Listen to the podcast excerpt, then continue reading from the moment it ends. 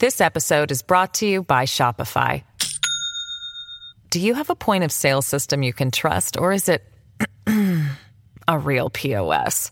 You need Shopify for retail. From accepting payments to managing inventory, Shopify POS has everything you need to sell in person. Go to shopify.com slash system, all lowercase, to take your retail business to the next level today. That's shopify.com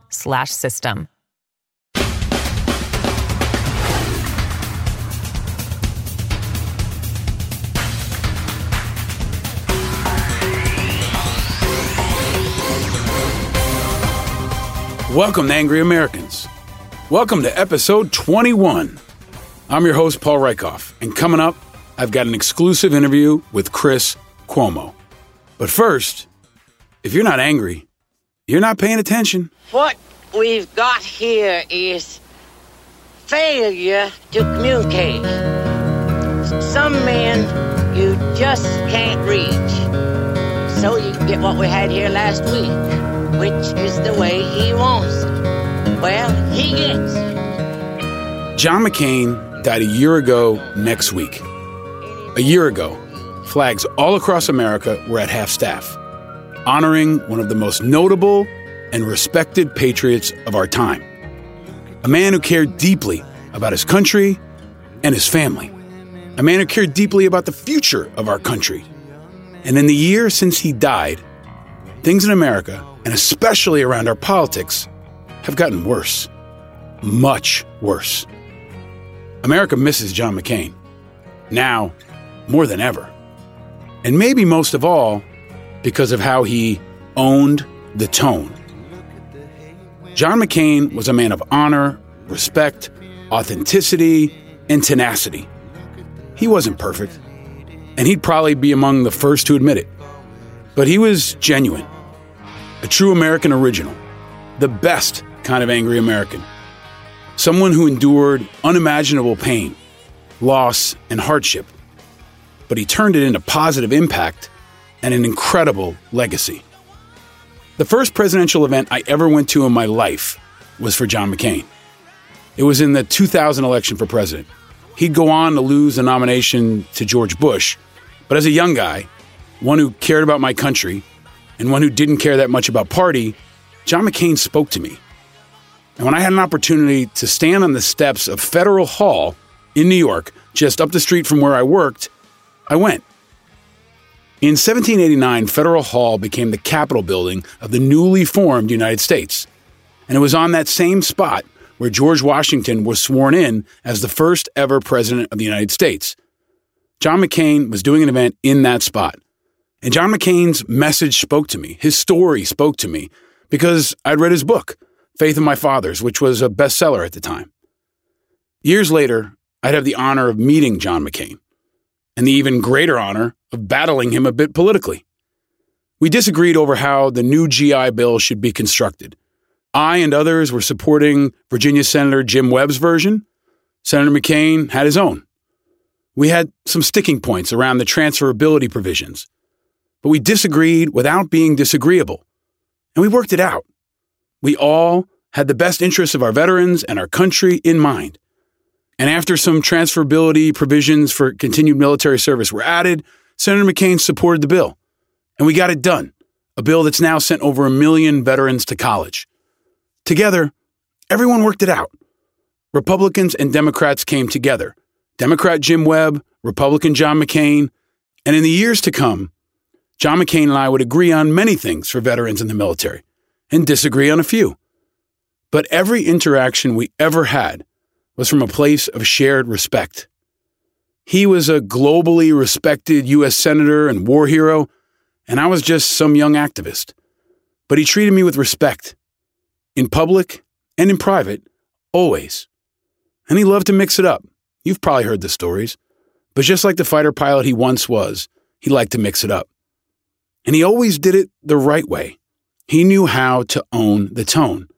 And he taught me and countless others to do the same. You know, I there's no blame here. There are actions and there are reactions to the actions. And a lot of this is there's been no accountability. We have the right to expect more from our leaders and using language and you know encouraging violence in any form from anybody is wrong. It's dangerous. That's Cindy McCain on NPR. And she's right. John McCain was a man who owned the tone. He set the example. He thought about what he said. He understood the power of his words and the power of his example and the power of how he interacted with and spoke to and about people, just like George Washington did. John McCain knew that real leaders often have to speak hard truths, often in critical times, and often when it's not easy. We should always remember the profound moment in the 2008 campaign when a woman said she couldn't trust Barack Obama because, quote, he's an Arab. I can't trust Obama. I, I, have read about him, and he's not, he's not, he's a, um, he's an Arab. He is not. No, ma'am. No. No, ma'am. No, ma'am. No, ma'am. He's a, he's a, he's a decent family man, citizen that I just happen to have disagreements with. He's a decent family man, a citizen I just happen to have disagreements with. That's what McCain said. That's a moment that will forever define John McCain. McCain was a true patriot, a true citizen soldier, in the spirit of what then General George Washington described. Washington, the general who refused to be king, who would go on to be president, said, When we assumed the soldier, we did not lay aside the citizen. That spirit of citizenship, that understanding of tone, was a lasting legacy of George Washington, one that was carried forward by John McCain, and one that is now being obliterated by Donald Trump completely. When it comes to tone, Donald Trump is like an atomic bomb of negativity and disruption, but much less precise, but equally, if not more, damaging.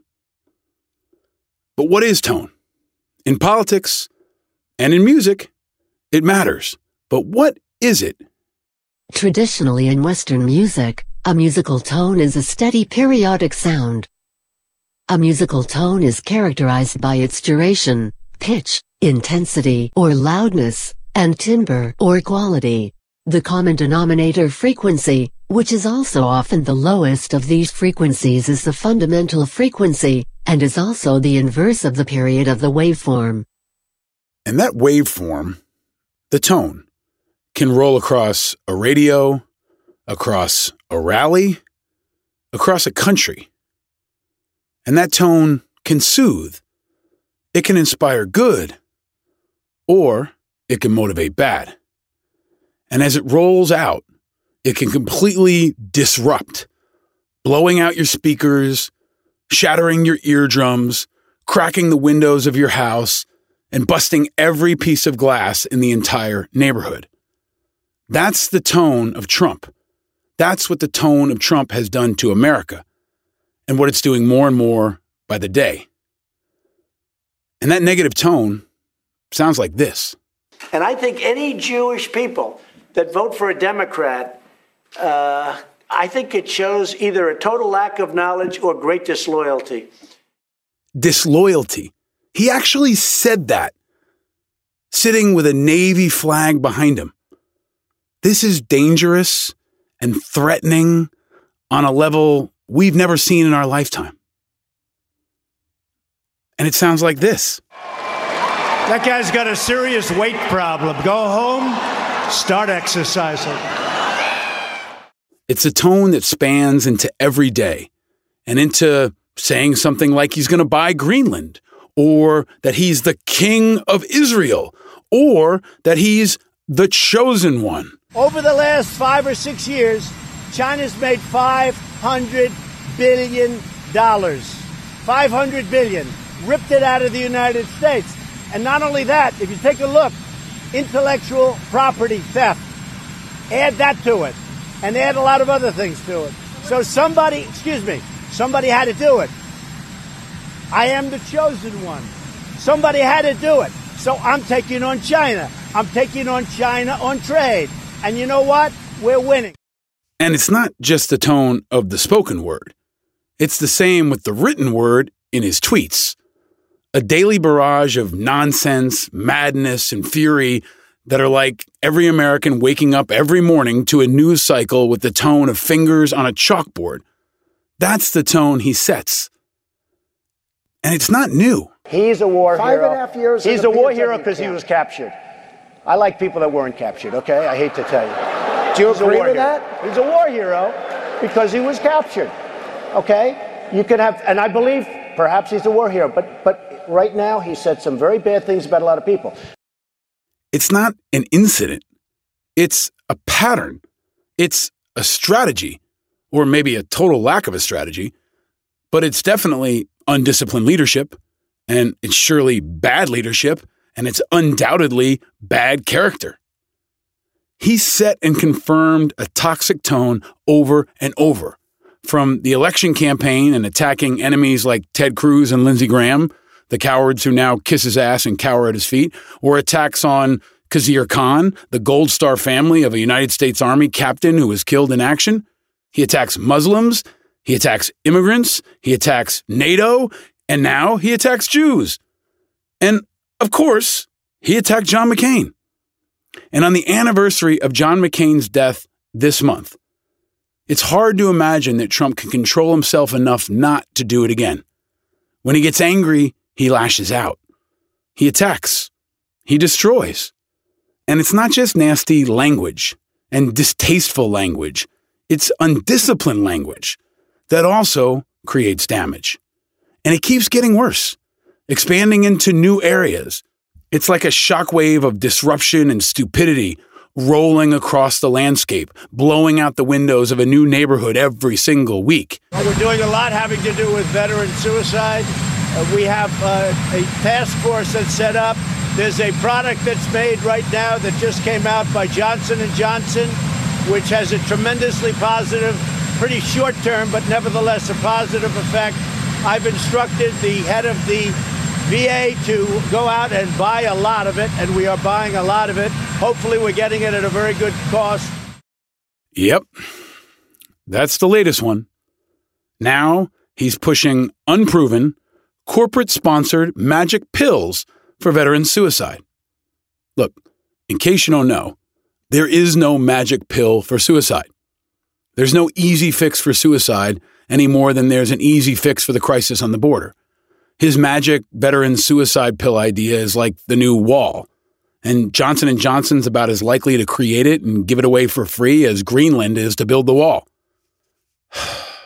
And all this talk is politically opportunistic and dangerous. We need real solutions. And beyond the tone, there's the issue of focus. When he continues to attack and drop bombs and disrupt and break windows and throw punches like Farkus from A Christmas Story, or blow things up for fun like Sid in the Toy Story movies. I talked about that last week. When he does that, important things don't get focus. Important things don't get fixed. Like the fact that the drinking water in Newark now has lead in it. If you haven't heard, there's a major crisis in another American city in the wake of just another one a few years ago. First, it was Flint, Michigan. Now it's Newark, New Jersey. Tens of thousands of residents have been told to drink only bottled water. It's the culmination of years of neglect that have now pushed New Jersey's largest city to the forefront of an environmental problem afflicting urban areas all across the nation. Newark is a city of 285,000 people, and they don't have safe drinking water. But there's not a focus on that. There's no tweets about that, or a number of other issues that have me angry, and have many people angry, and should have everyone angry. Because if you're not angry, you're not paying attention. And there are a number of urgent issues for which attention must be paid right now. Like the fact that this week, a former VA medical officer was charged in the deaths of three patients. You may not have seen that. While the president this week was at an event for veterans that wasn't supposed to be political, that of course turned political, where he said the VA is awesome. Trump said he isn't hearing anything bad about VA care anymore, but he's sure the media will go out and find problems. And the predictable fake news line that got a smattering of laughs and applause. But here's the real deal Federal prosecutors from Arkansas charged a former Veterans Affairs pathologist with three counts of involuntary manslaughter in the deaths of former patients whose medical reports he mishandled due to his own substance abuse problems. There's a criminal case against Robert Morris Levy, that now includes a number of charges of fraud and lying to investigators. Now, this arrest comes after a year long investigation by the U.S. Attorney's Office and help from the VA Inspector General's Office. According to federal prosecutors, Levy has been under investigation for drinking alcohol while on duty as far back as 2015. And prosecutors allege that Levy cheated drug tests and falsified records to cover his own relapses. As a result, he continued reviewing sensitive patient information while intoxicated, potentially issuing incorrect or dangerous diagnoses for thousands of veterans. And in at least three cases, investigators believe that directly resulted in patients' deaths. On two of those occasions, Levy doctored medical records to make it appear that other pathologists agreed with his mistaken work. So earlier this year, officials from the Fayetteville VA hospital said that as many as 12 patient deaths may be connected to Levy's crimes. KFSM reported that nearly 34,000 medical cases that Levy handled during his tenure have been reviewed for mistakes after his firing, with nearly 10% showing errors. 10% of our veterans have errors because this guy was drunk on his job. So that's happening. But yeah, let's go try to buy Greenland and tweet about Anthony Scaramucci some more or about how big your crowd size is. Because also, meanwhile, gun violence continues all across America. Four students were shot at Clark Atlanta University. Now, there are mass shootings all the time, but there are smaller shootings even more frequently. And most, like this one, hardly register on our media Richter scale, especially when they happen in black and brown communities. This location was on the steps of a library used by Clark Atlanta University, Spelman, and Morehouse students. Police identified the victims. They're all young. Aaron Ennis, 18, Maya Williams McLaren, 18, Elise Spencer, 18, and Kia Thomas, 19. Our young people are dying in the streets daily. And instead of focusing on gun control and murderers, he's out there tweeting at the Clintons and accusing them of murder. And all the while, our 9 11 first responders, although they got a victory recently in Washington, are still dying. Remember the hashtag from Rob Serra, My Friends Are Dying. We lost another FDNY firefighter brother to 9 11 illness this week. Bobby Fitzgibbon of Engine Company 47. Bobby was 61 years old. Out of high school, Bobby joined the Carpenters Union, where he was first an apprentice and then later became a master carpenter. He really enjoyed working with detailed moldings and fine finished carpentry. That's what Bobby loved. He liked yoga and hiking and spending time with his family, doing those things. He was an avid cook and thoroughly enjoyed cooking dinner for his firehouse brothers, his life partner Yvonne, and all their friends. He was a huge Giants and Mets fan, and he always smiled when talking about the 1986 Mets World Series win. Never forget. That's the line from 9 11, right? But as the tone of chaos continues to assault our ears, like a broken set of bootleg Chinese knockoff Beats by Dre, more Americans are dying in more and different ways. And you won't hear about it in the flurry of noise from the White House or from most of the media that follows Trump's Twitter account like lemmings off a cliff daily. And just like you won't hear the cries of dying 9 11 first responders, you won't hear the calls from veterans dying from burn pit exposure. Burn pits have put millions of veterans at risk. Over 1.5 million American troops were deployed to Iraq and Afghanistan between 2001 and current date. Many have returned with visible scars of war, but for some, the injuries are hidden. And at military bases throughout the region, waste materials were disposed of in what were called burn pits. I was around them. Many veterans were around them. Breathing in the fumes from these fires appear to have damaged the health of countless veterans. I've talked about it on this show, but CBS did a solid report on it this week. It's the Agent Orange of our generation, an incredibly important issue but one you won't hear about at the next Trump rally or from Diamond and Silk. You can't hear the cries of our veterans over the nonstop flood of tweeted conspiracy theories from the president. And you can't even hear the guns of war. Yes, America, we're still at war. A suicide bomber this week killed at least 63 people at a wedding in Kabul. Funerals for the victims were held the following day. It was a terrible scene. And then just yesterday in Afghanistan, two U.S. Special Forces soldiers were killed. And in accordance with the Department of Defense policy, the names of the service members killed in action are being withheld until the next of kin have been notified. These latest casualties came a day after the U.S. Special Envoy to Afghanistan announced he'd be going back to Doha to resume peace talks with the Taliban, aimed at ending the longest war in U.S. history 18 years and counting.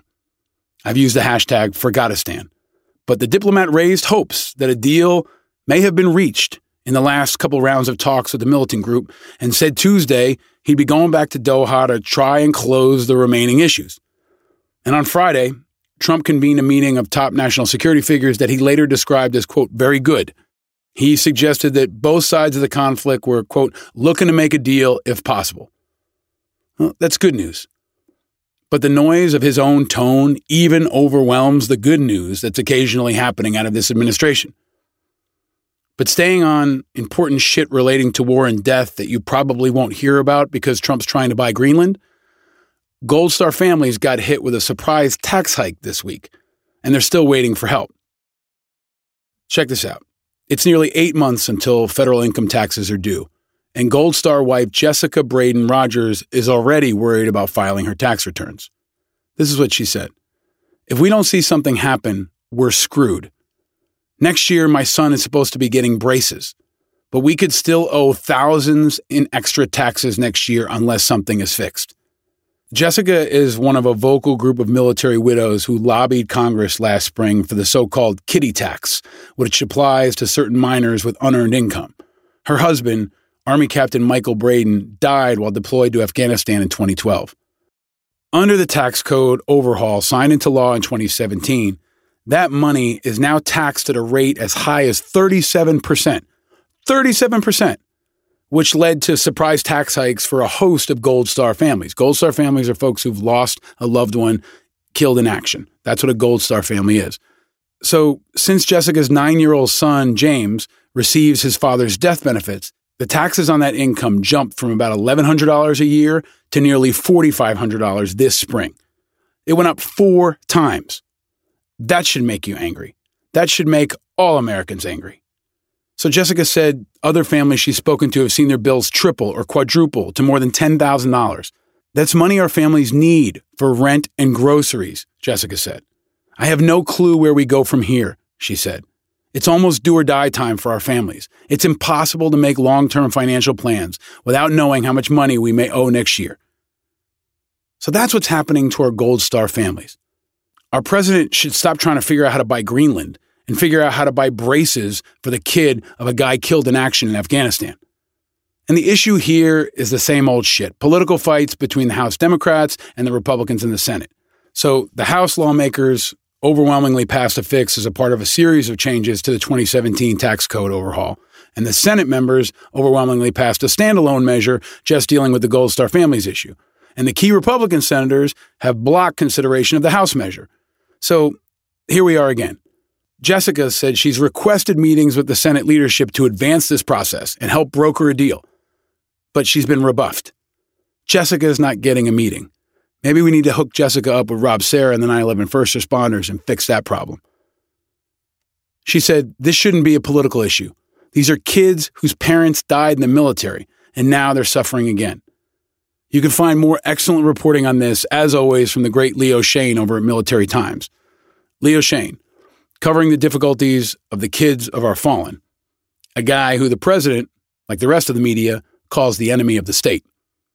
So advocates have been pleading to keep the widow's tax repeal inside the measure, and House and Senate negotiators have to decide whether to dump the provision from the annual National Defense Authorization Act debate or find billions to pay for a fix. But they can't do that, just like they can't do gun reform, because Congress is not in session this month.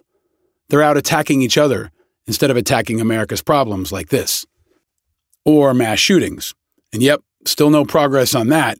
Now it seems Trump is no longer going to push for background checks. Apparently, he changed his mind. And he spent at least part of his week calling Wayne LaPierre from the NRA. So Trump was on the phone with the NRA not on the phone with Mitch McConnell, demanding that Congress come back into session to do something about the mass shootings, or fix the Gold Star families issue, or he wasn't on the phone with the VA secretary trying to figure out why so many veterans are dying by suicide in VA parking lots, or why this drunk guy was screwing up everybody's paperwork. Trump wasn't calling Putin to confront him on attacking our elections. He wasn't calling world leaders to negotiate a peace in Kashmir, as India and Pakistan appear to be on the brink of war. And he wasn't calling Iran to press for the release of Austin Tice. Austin Tice is still a prisoner. He's a Marine and a journalist, not an enemy of the state. And if you're new to the issue, we covered it back in episode five of Angry Americans. That's the episode with Sarah Jessica Parker. Go back and check it out. But last week marked seven years since Austin Tice was kidnapped by supporters of the Assad government at a checkpoint in Damascus, Syria. He was reporting on the civil war that had just started there. All we've seen of him since 2012 is a video five weeks later of Austin blindfolded and bound, in distress, surrounded by men with firearms. But his parents, Deborah and Mark Tice, say their son is still alive. We know he's alive because we've had information from the highest level of our government that he is, Deborah said. Recently, Deborah and Mark wrote an open letter in the Washington Post, and this is what it said Every single day Austin remains in detention, his story is news. It's current and ongoing news. Each time the sun rises on another day.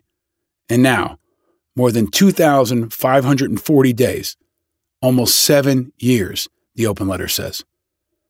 And this week, the National Press Club Journalism Institute launched a new initiative called AskAboutAustin.org to keep his name in the headline. And if the noise of the White House won't, we'll do our best to try here, even if our president won't. So again, check out the hashtag Free Austin Tice and keep Austin's story alive. Because the president's not. He's too busy spreading vicious policies, like a new one we learned about this week that'll really make your blood boil. So, the U.S. won't provide flu vaccines to migrant families at border detention camps. This is another example of owning the tone for the worst. At least three children held in detention centers at the Mexican border have died, in part from the flu. The government is not vaccinating migrant families and has no plan to do so ahead of the flu season. And the U.S. has seen an influx of people crossing the border in the past year seeking relief from their respective countries. So if conditions don't improve, more kids will die. More kids will die because they're not vaccinated, because they're not getting flu shots, because we're not giving them flu shots. And that's a reflection of this callous, nasty, indifferent, dehumanizing tone that is the new normal at this White House and increasingly across America. These are the things that don't get focus. These are the problems that don't get solved. These are the challenges America is not being rallied to tackle because Trump is bombing away on the squad or Scaramucci or Greenland. And when we talk about owning the tone, that's also included twisted shots at owning patriotism. And that has also included protests by athletes during the national anthem, most notably Colin Kaepernick in the NFL, one of Trump's favorite targets.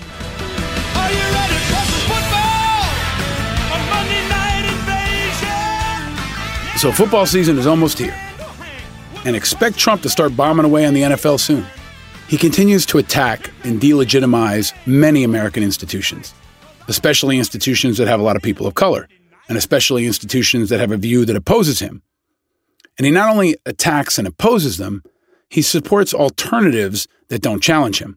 So if he doesn't like CNN, he supports Fox. Or if he doesn't like Fox, he supports startups like One America News Network. You can go Google that one. He supports alternatives that favor him. And the same is true for football. So as he continues to bomb away on the NFL and Commissioner Roger Goodell, an old buddy of his is building a poor man's alternative. Trump's old buddy, WWE wrestling CEO Vince McMahon, is creating the XFL, a league that will fire any player who kneels during the national anthem, a league that will undoubtedly be Trump's new favorite, and a league that may or may not suck. But the XFL is back. Yep, it's back. And we've known Vince McMahon's football league would make a return in 2020 for over a year now. but the eight franchises and team names and logos were revealed on Wednesday. So here they are your XFL team names. The DC Defenders, the Dallas Renegades, the Houston Roughnecks, the Los Angeles Wildcats, the New York Guardians, St. Louis Battlehawks, Seattle Dragons, and the Tampa Bay Vipers. We'll see about all that. I'm not sure I'm ready to be a New York Guardians fan just yet. But watch this space. It's been one of Trump's most controversial and most politically effective ways of owning the tone and furthering his extreme political agenda. But don't worry, folks. Don't worry. Sean Spicer is going on Dancing with the Stars. Yep. That's gross, right? Of course. The full celebrity cast was revealed this week. More stars putting on their dancing shoes this season. That includes actor James Van Der Beek, supermodel Christie Brinkley, former Fifth Harmony member Ally Brooke, former NFL star Ray Lewis, actress Kate Flannery, comedian Kel Mitchell, Supremes music legend Mary Wilson, and former White House Secretary Sean Spicer. Well, at least Saturday Night Live and Melissa McCarthy will have some new material to keep us laughing this fall, right? Spicer was complicit in creating a negative tone, in owning the tone for the worst, and enabling Trump for the critical first phase of his entire presidency. Maybe even Spicer recognizes he needs to change the tone now. Or maybe he's just trying to change his image, something Trump doesn't seem to have any interest in doing. Yeah, Trump is owning the tone, but others are trying to counter it and owning the tone in ways big and small and fighting back with light instead of heat. Images came out of El Paso this week that were overwhelming and really emotional. There was an outpouring of support for the victims. And Jose Delgado is a guy who runs Carter's Flower Shop with his wife. They dropped off at least 70 arrangements to a funeral with no end in sight. It was beautiful. FBI agents attended a funeral of an El Paso shooting victim, Margie Recklin, who had no family nearby. The FBI announced that it would send a delegation to the funeral services for the El Paso woman whose husband said that he invited the public because he has no other family nearby. And that was the outpouring of support, a tremendous outpouring of support for Antonio Basco. But this was nuts. Antonio Basco's car was stolen and totaled right after his wife's funeral. But the ending is awesome. I've told you, look for the helpers. It's my new favorite hashtag. Antonio Basco loved his old blue Ford Escape because it was his wife's. He lived in it for nearly a week in the Walmart parking lot where she died. BuzzFeed had a great story on this. So, when his community discovered that hours after he buried her, someone stole and wrecked his car, they found him another one. On Saturday, surrounded by thousands of strangers, the 61 year old guy laid his wife to rest in one of the largest funerals Texas has ever seen. Basco said he invited everyone to come because now that she's gone, he really didn't have anyone else. So they did. Mourners came in droves, flying in from all over the country. They filled the pews and spilled into the hot sidewalks to be there with him, to pay their respects to Margie and to the other 21 people who died after a racist opened fire in a Walmart a couple weeks ago. He was stunned, and the widower told the congregation about a woman most of them had never met, his wife, his world, that's what he called her, and how amazing she was. And hours later, somebody stole the aging Ford the couple shared and wrecked it. They wrecked it. But residents started sharing photos of the smashed Ford Escape on Facebook, and the community rallied to support him again. And on Sunday, employees at the Casa Ford Lincoln learned that the escape had been damaged and wrote on Facebook that they were committed to helping him in any way they can. So the people in that dealership rallied. They knew Basco wanted to repair the crushed escape because it belonged to Margie and he wanted to keep it. But they got lucky. They said they had a Ford Escape in stock, a blue one. And so they donated it to him so that he could have a mode of transportation and still have a connection to his wife. And according to the people there, Basco's pressure washer, which he uses to make a living washing cars, was also stolen. But after seeing the fundraising efforts, a guy from Alpine, Texas called the dealership and said he could help. And he wanted to remain anonymous, but he drove down El Paso and donated a pressure washer. So, for the second time in a few days, Bosco stood surrounded by strangers, surrounded by helpers, thanking them for their kindness and helping him remember his wife. He walked around hugging people, shaking hands, saying thank you, and cracking jokes. Want to be a man, buy a Ford. Oh, I won't got too much over that mouth. There you go. Basco's owning the tone. El Pasoans are owning the tone in a powerful and positive way. And a few weeks ago, so was Joe Biden, owning the tone, talking with Anderson Cooper about the El Paso and Dayton mass shootings and about what it was like to lose his own wife and child, and later his son Beau. Biden was openly sharing, showing powerful vulnerability, sharing also what he'd look like as consoler in chief if he's elected. And this week, there was another leader who courageously stepped forward to own the tone. In another interview with Anderson Cooper. This time, it was Stephen Colbert. If you are grateful for your life, which I think is a positive thing to do, um, yeah. not everybody is, right. and not, I'm not always, mm-hmm. um, but it's the most positive thing to do, then you have to be grateful for all of it. You, you can't pick mm. and choose what you're grateful for. And then, so what do you get from loss?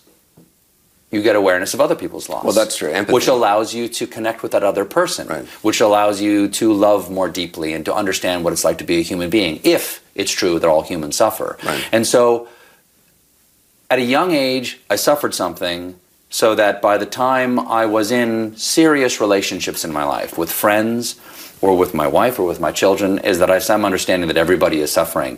And however imperfectly, acknowledge their suffering and to connect with them and to love them in a deep way that not only accepts that all of us suffer, but also then makes you grateful for the fact that you have suffered so that you can know that about other people. And that's that's what I mean. It's it's about the fullness of your humanity. Mm-hmm. What's the point of being here and being human if you can't be the most human you can be? I'm not saying best, because you're going to be a bad person and a mm. most human.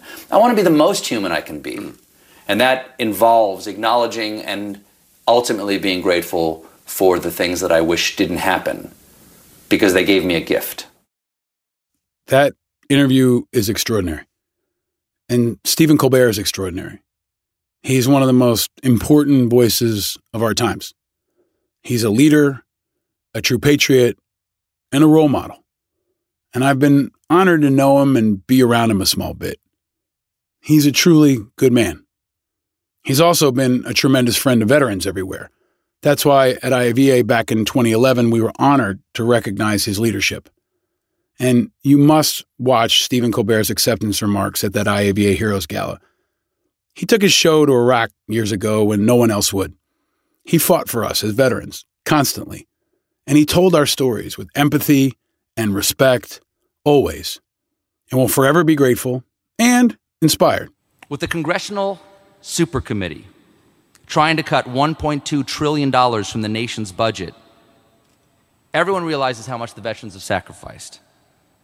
In fact, the Senate House, the Senate and House Veterans Affairs Committees sent the Super Committee recently a letter suggesting that you people are so good at sacrificing, you should do more of it. The letter reads, in part, quote, We believe no constituency better understands the challenge America faces, and no constituency is better suited to again lead by example by putting country first. The suggestion is that you're so good at putting country first that you won't mind when we cut your health benefits rather than making the rest of us sacrifice. Well, I say, you've already put your country first over and over again. Maybe it's time for the rest of us to put our country first so you get to keep your health benefits. Because I know, I know all of you know how to serve your country and put it first. And, but I don't know military protocol. Perhaps you could tell me do you have to salute Congress when they look like they're flipping you the bird? That's owning the tone in a positive way. That's what Colbert is doing. That's what Joe Biden is doing. That's what Cindy McCain is doing. And that's what the people of El Paso are doing. And it's what our president is not doing. And what our next president must do. It's what you can do every day in your home or at your job or even on your way to work when some asshole cuts you off in traffic. You can own the tone. And that's what I want to do with this show always, and especially right now. And it's what our guest this episode wants to do as well. And normally he has. He had a notable exception last week, but as a testament to his character, he's owning it. And he's trying to grow from it, and he has lessons learned from it.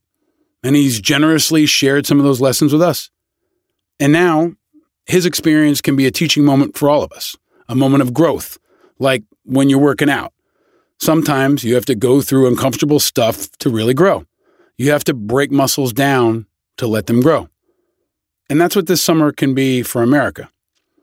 If we choose to put our anger and our energy into a positive direction and not a negative one. Chris Cuomo is someone almost everyone in America wants to hear from this week and we have him exclusively on Angry Americans. Chris Cuomo grew up in the political and media crossfire, and he knows how to mix it up with the most powerful people in politics and in the media. But in the last week, the Emmy Award winning journalist has found himself in the middle of the headlines like never before.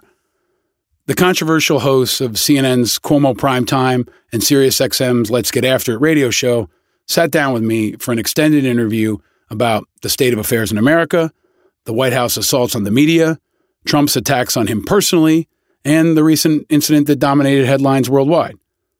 But Chris is a friend. He was co anchor of 2020 and an anchor on Good Morning America. And he's a breaking news guy. But he's not just a guy behind the desk. He's a kind of guy that gets out in the field with the people. He's been all around the world, covering the biggest and most important stories. And he's covered war embedding multiple times in Afghanistan and in Iraq. And back home, he's been on the ground covering the Virginia Tech and Fort Hood shootings. He's been at the devastating hurricanes like Katrina and Rita. At his core, Cuomo's often a guy who tells how the biggest stories impact real people, working people. And he's always had a deep connection to the stories of the fighters and the truth tellers. He's one of them. And nightly on CNN, he pushes for answers on behalf of those same people.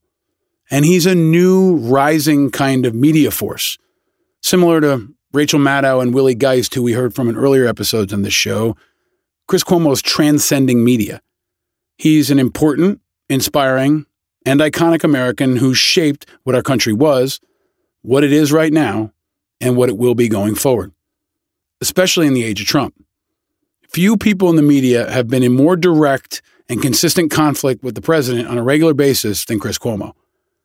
And Cuomo opened up candidly about the last few weeks under the media microscope and about being in the crosshairs of Trump's Twitter account.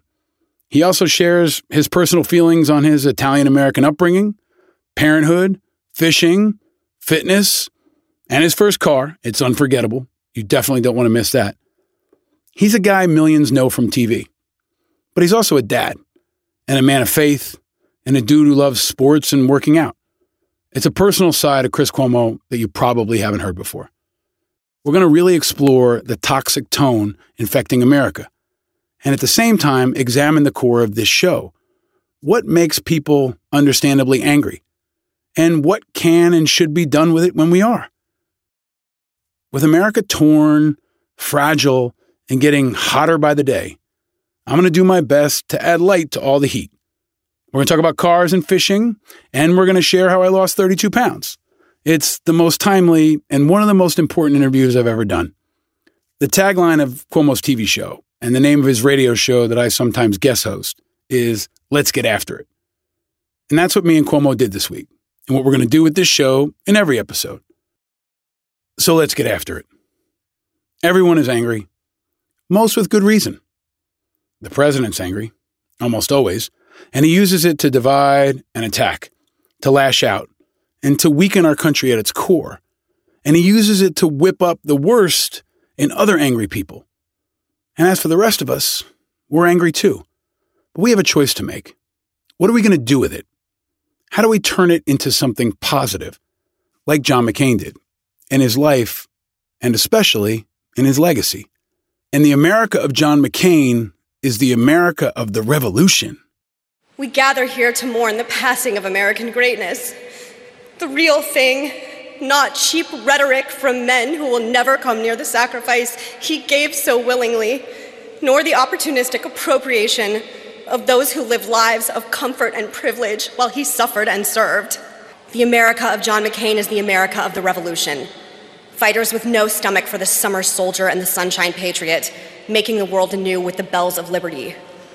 The America of John McCain is the America of Abraham Lincoln, fulfilling the promise of the Declaration of Independence that all men are created equal and suffering greatly to see it through.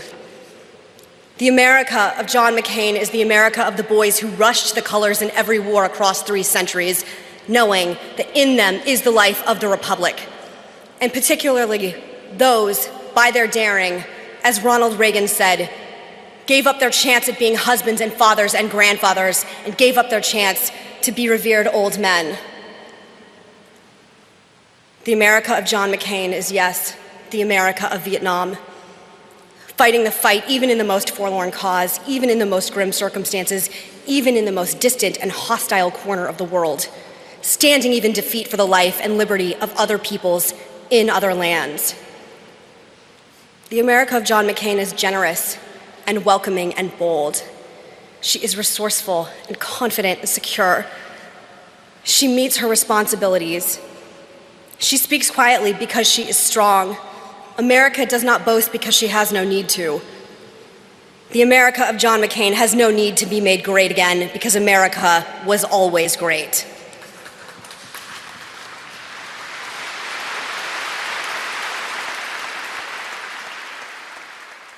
And that's the spirit of this country and the spirit of this show and this movement and this time in American history. At this point, there are only two kinds of people who support Trump people who are stupid and don't know any better, and people who think they have something personally to gain from him being in power. That's it. If you support Trump right now, you're one of those two. So if you support him, ask yourself which are you? Stupid or selfish?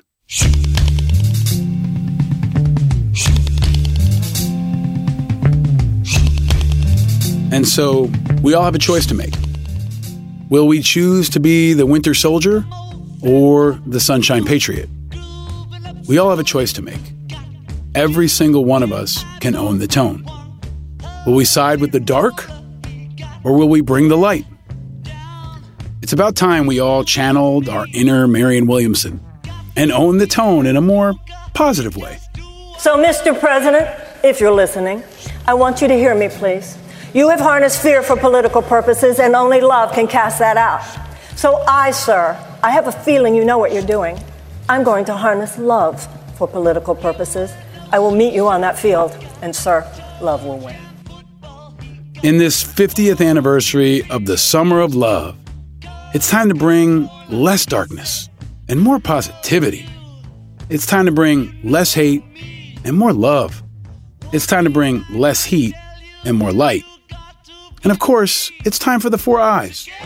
It's time for a firm and respectful handshake of integrity, a gracious pat on the back of information, a sincere and pleasant thank you of impact, and a big hug of inspiration.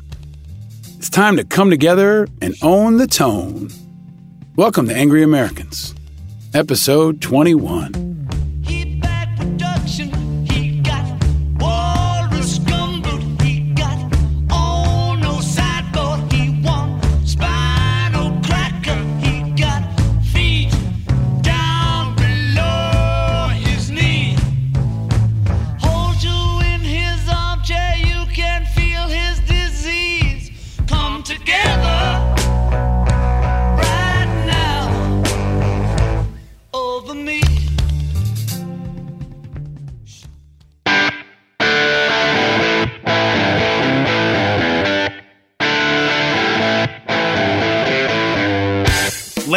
Gentlemen, children of all ages, welcome to the Manhattan Classic Car Club for a guest interview that I am so excited about and have been planning for a long time. The great and powerful and mighty Chris Cuomo is with us today. How you doing, man? Better than I deserve. Always good to be with you, not just because you're an American hero, but you're a good man and a good friend, and I'm happy for your success. Uh, I appreciate that. You've been very generous in supporting it. Um, it's hot in New York. Muggy. Muggy. The night was Uh, hot. The night was wet. The night was sultry. You remember that from Mama, Throw Mama from the Train? I don't, but Billy now I do. Crystal's talking to DeVito, and he's like, listen, writing is hard. Sometimes there's not one perfect word. The night is hot. The night is wet. There's not just one word for it. And Mama sticks her head around and goes, the night was sultry. And he goes, let's kill the bitch. And that was like a famous line from the movie. You got a lot of movie quotes. We're going to get into that. But before we do, I ask every guest what, what drink they would like, and that's a part of the show. I there will be a giving of the gifts at the end. Um, but you have gone with a seltzer. I drink. You're drinking an Aperol spritz. I am. which is a play against type because you are like you know. I am a all about playing against type, man. Trained killer, and American hero, and you're drinking that fancy little drink. It's delicious and refreshing. and when I was in Italy, uh, I don't know, a long time ago, my wife started drinking them, and other people started drinking them. I said, Yeah, you know, it's a great summer drink. Your wife started drinking, although she's actually probably tougher than both of us put together. She absolutely She is. was not drinking an Aperol spritz when I saw her out with her friends. She was not drinking an Aperol spritz. She actually insisted that we immediately do shots. I drink um, tequila almost always. Okay. Uh, That's am- actually her drink of choice. Too. I am not an aficionado. I don't like, you know, small batch, big batch, like how people get with brown water, you know, whiskey and all that stuff.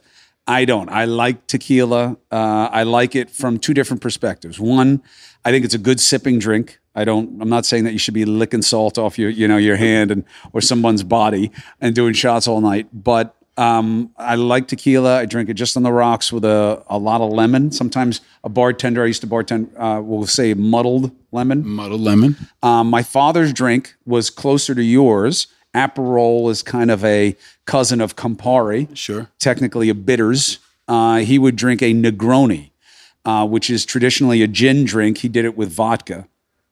Uh, Campari, a little bit shot of vermouth in there. I will drink one of those now, although I don't really like them, but they make me think of my father. So I drink those every once in a while uh, if I'm drinking at all.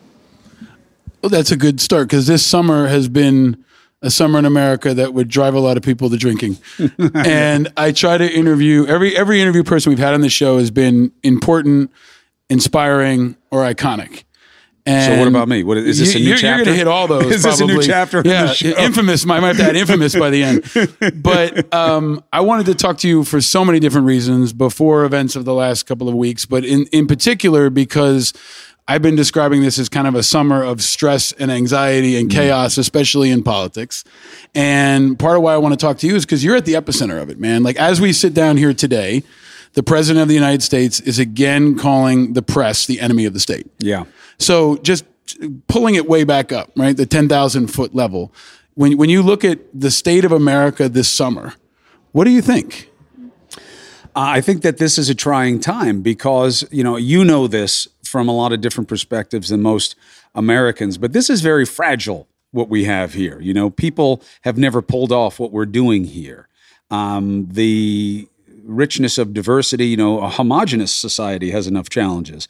Um, but when you have all these different people, the temptation is to stick to your silos. You know, as uh, we learned uh, painfully in France, you know, one of the big problems they have there is they have a non assimilative culture.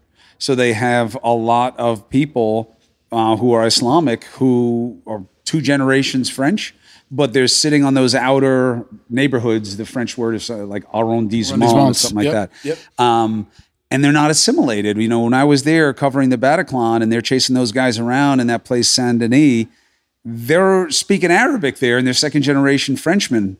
And we are not that here. We're assimilative. So it's fragile because it's not in keeping with human instinct of silos and sticking to your own, you know, law of the jungle bullshit like that. So it's fragile. And when you play on the divisions and you play to the fears, it's effective. You know, people use the word demagogue as a pejorative, and they should, but often they, they think it connotes a sense of ham fistedness or ineffectiveness. And that's not true. Demagoguery, negativity in politics is very powerful. In fact, it is easier to persuade through negativity than positivity, which is why you have riots, but you don't have hug ins. And you have ad buys that are three to one negative to positive. because it's a better investment of your money in the campaign because it's more effective. They want to vote against something more than for something. A positive opposite is a tricky sell, and that's where the Democrats find themselves right now. I wish the president had more confidence in himself and in his position. And in so feeling that way, he would resist these cheap temptations to divide. Because he's not doing it because he's a man of profound principle. He's not some dedicated populist. Um, this is not someone who is burdened by deep convictions. So he's doing what he thinks works, and he's a demagogue, uh, and that's demonstrable. But it's also dangerous. And calling us the enemy, people are right to be pissed at the media on a regular basis. I'm pissed at the media on an on and off basis. However, I know it's not a monolith, and I know you got to judge each outlet and each person and each outcome on its own. But it's always temptation, uh, tempting to to uh, generalize into group, and the media deserves the scrutiny and often the criticism, and I'm okay with that. And I think it's ripe to be attacked. And he attacks all the right things. I just don't think he needs to. And I think it's more dangerous than he realizes. And if he does realize he doesn't care, because at the end of the day, his list of priorities is very simple. It begins with him and his self protection, yeah. and it ends there as well.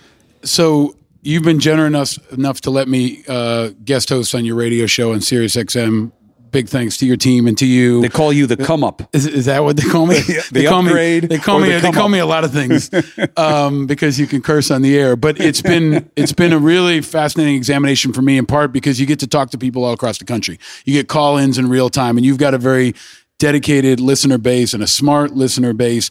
But one of the things that I've talked about um, when I'm hosting is how the president has the opportunity to own the tone and to set a command climate. And we, unfortunately, are all living in the wake of that command climate. But what is it like for you and for people like you, right? And, and there, this is where there's strange bedfellows. You and Hannity and Maddow and Meghan McCain. On the way in, I told you that if I want to see fury in America, all I have to do in my Twitter feed is mention either you, Rachel Maddow, or Meghan McCain, all from different sides. But there's an unusual fury and nastiness that is coming. And, you know, no one's going to, I'm not saying poor you, but like, what is it like for the humans that are in this environment? Because you all are human beings. To, to have that kind of command climate and to have a bullseye on you, right? To have the president say your name, the commander in chief, to rain that down on you is something I don't think most Americans can, can even begin to understand, but I hope you can help them understand. Well, it's unnatural right? What I do, uh, or what I was doing, I thought rather effectively, was ignoring it. Uh, and you know, as you know from being in theater so often, you know, you if you focus on the task at hand, keep your, uh, you know, your mentality on mission, then you just kind of go through whatever you're going through, and at the end of it, it's over. And I know certainly that's what I do when I was on embeds, and you know, depending on you and your brothers and sisters for my uh, protection, I would just pretend that I'm glad I'm not going through what I'm seeing through the camera right now. I'm glad I'm just looking through this little camera right now. I'm glad that you know this isn't as bad as I think it is, and in a much more subtle way, because obviously uh, war can be used as a metaphor, but there's only one real war, and everything else is just a faint echo of it. Um, you ignore the toll it takes on you emotionally and the risk it presents to your family, except to the extent that you have to manage it. Uh, because that makes you uncomfortable, right? When you start to realize the, the, the reality, which is that you're putting your kids and your wife in a bad spot, it starts to make you feel more like a piece of shit, and so you avoid that. Um, but one of the lessons of the last week uh, for me was the reminder of the reality. You wanted to be relevant, you wanted to build up a platform, you built up a platform, now you're relevant. So uh, when people have a chance to come at you in this climate, they're going to come both barrels and they're going to stay on you until they think they're not it's not hurting you anymore and they'll find a new target. And you know that's the deal. So certainly not a victim uh, certainly uh, not discouraged just a little bit more wide-eyed about what happens and pissed at myself um, because i don't like being what i oppose. I don't like adding uh, to the ugliness. I'm better than that. I'm better trained than that um, but I'll tell you, Pete, you know, you learn about yourself uh, in life, you know, even at my advanced age. You're always still learning about yourself. And I didn't appreciate my sensitivity to what changes in me when the kids are around. And, you know, just as a mere statement of fact, stuff being said in front of my kid is different than stuff being said directly to me. And my kid was gone when I got into it with the guys. I wouldn't have exposed her to that. I'm not that much of a numbskull. Um, but I felt differently. I felt that this was way over the line, as I did when people went near uh, Tucker Carlson's family. I don't like what he does on television, and I do believe it's an act.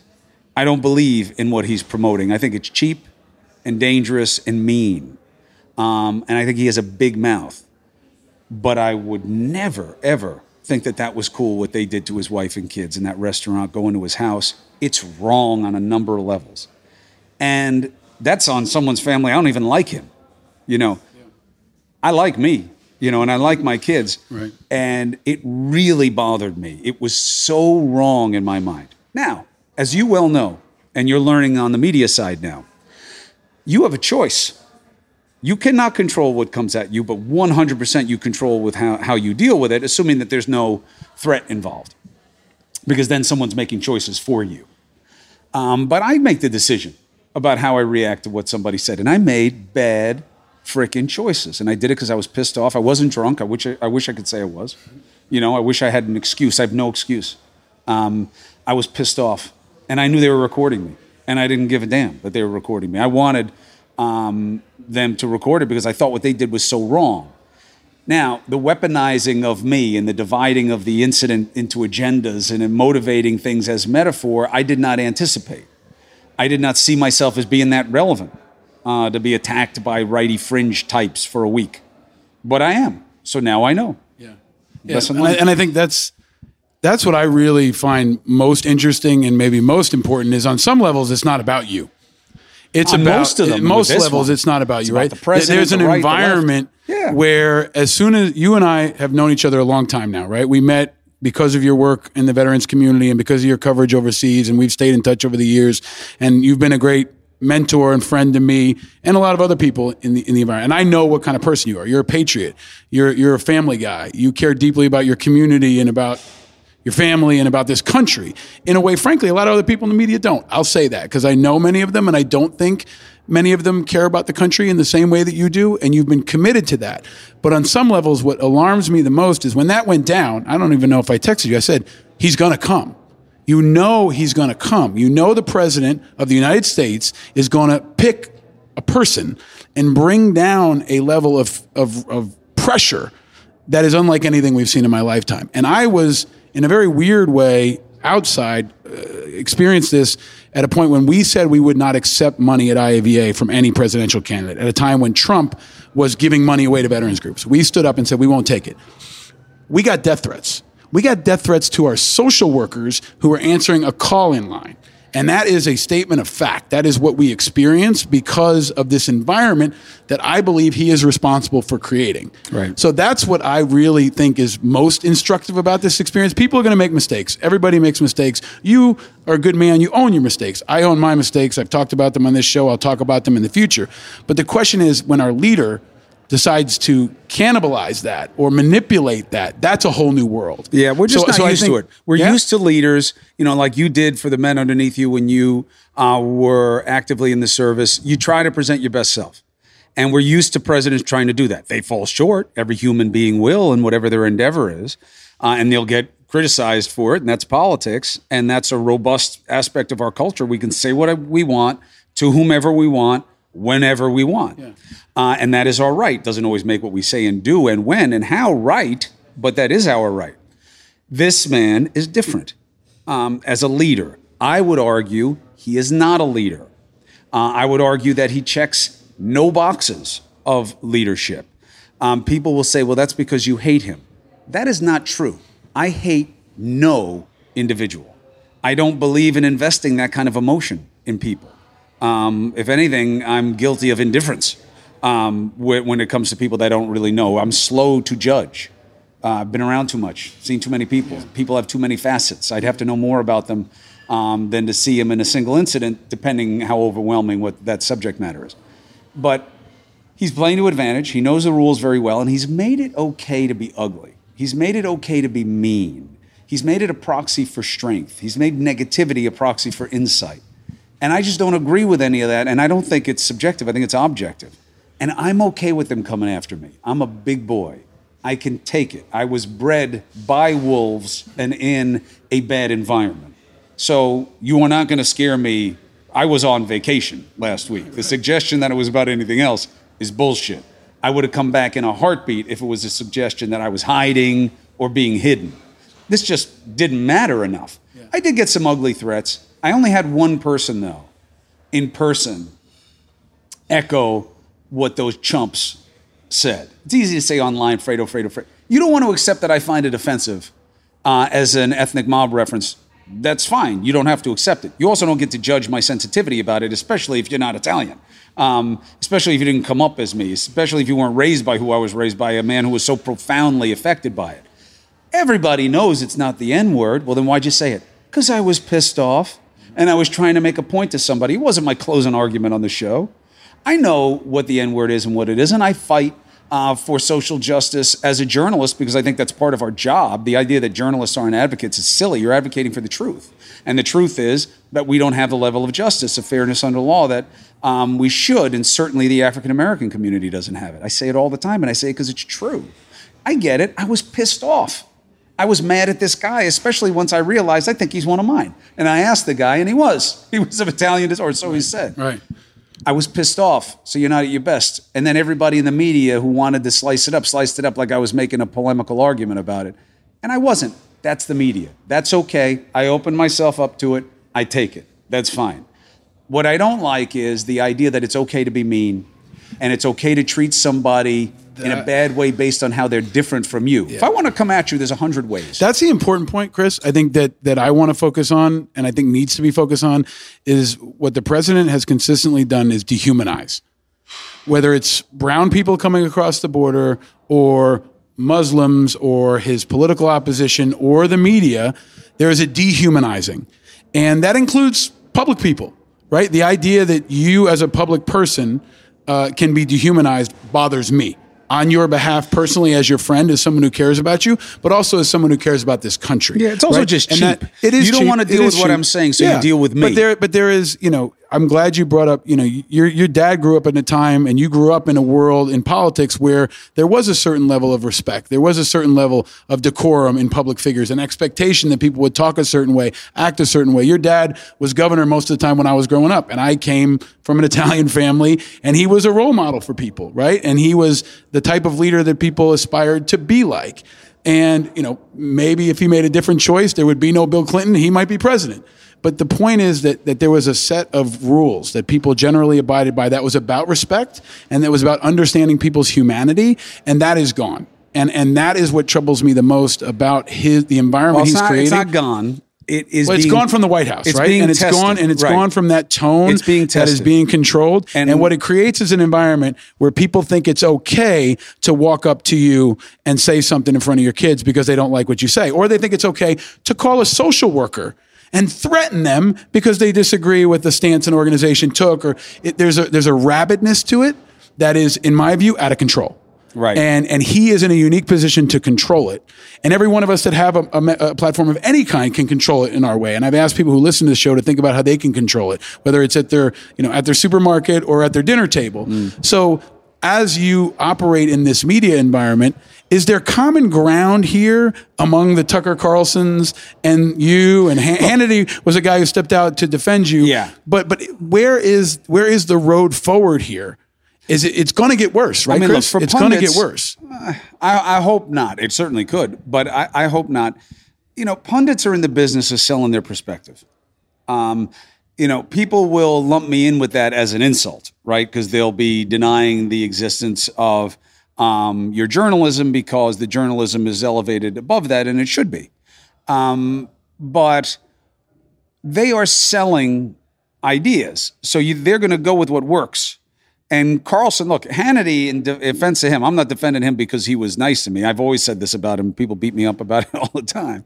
I've known him many years. He's always been saying this. The president is an echo of him. He's not an echo of the president. He's not a pundit. He's not a puppet of the president. The president, if anything, I don't think the president's his puppet either. I think but that's I think that's very that's insightful. true. That But is insightful, and that is something that not a lot of folks have talked about. It's just accurate. Hannity has not changed his tune. He's not changed his game. These are his Yeah. ideas, and he believes them on and Yeah. off camera. A guy like Carlson and these other fringe right figures, they're playing to advantage. And I think it's wrong to sell people toxicity. I think it's a mistake. And they'll say, well, so do you. That's part of the new environment. Is the I'm going to say about you what you say about me, even though contextually it's almost never accurate. This president does a lot of that what people need to understand uh, when we do this segment on the show called Don't Be a Sucker, it's because he's playing you when he does these things. He's expecting you to be too stupid and too absorbed by emotion to see the play. And that as long as he says, No, I'm not a bigot, you're a bigot, you know, that therefore somehow he's equalized it.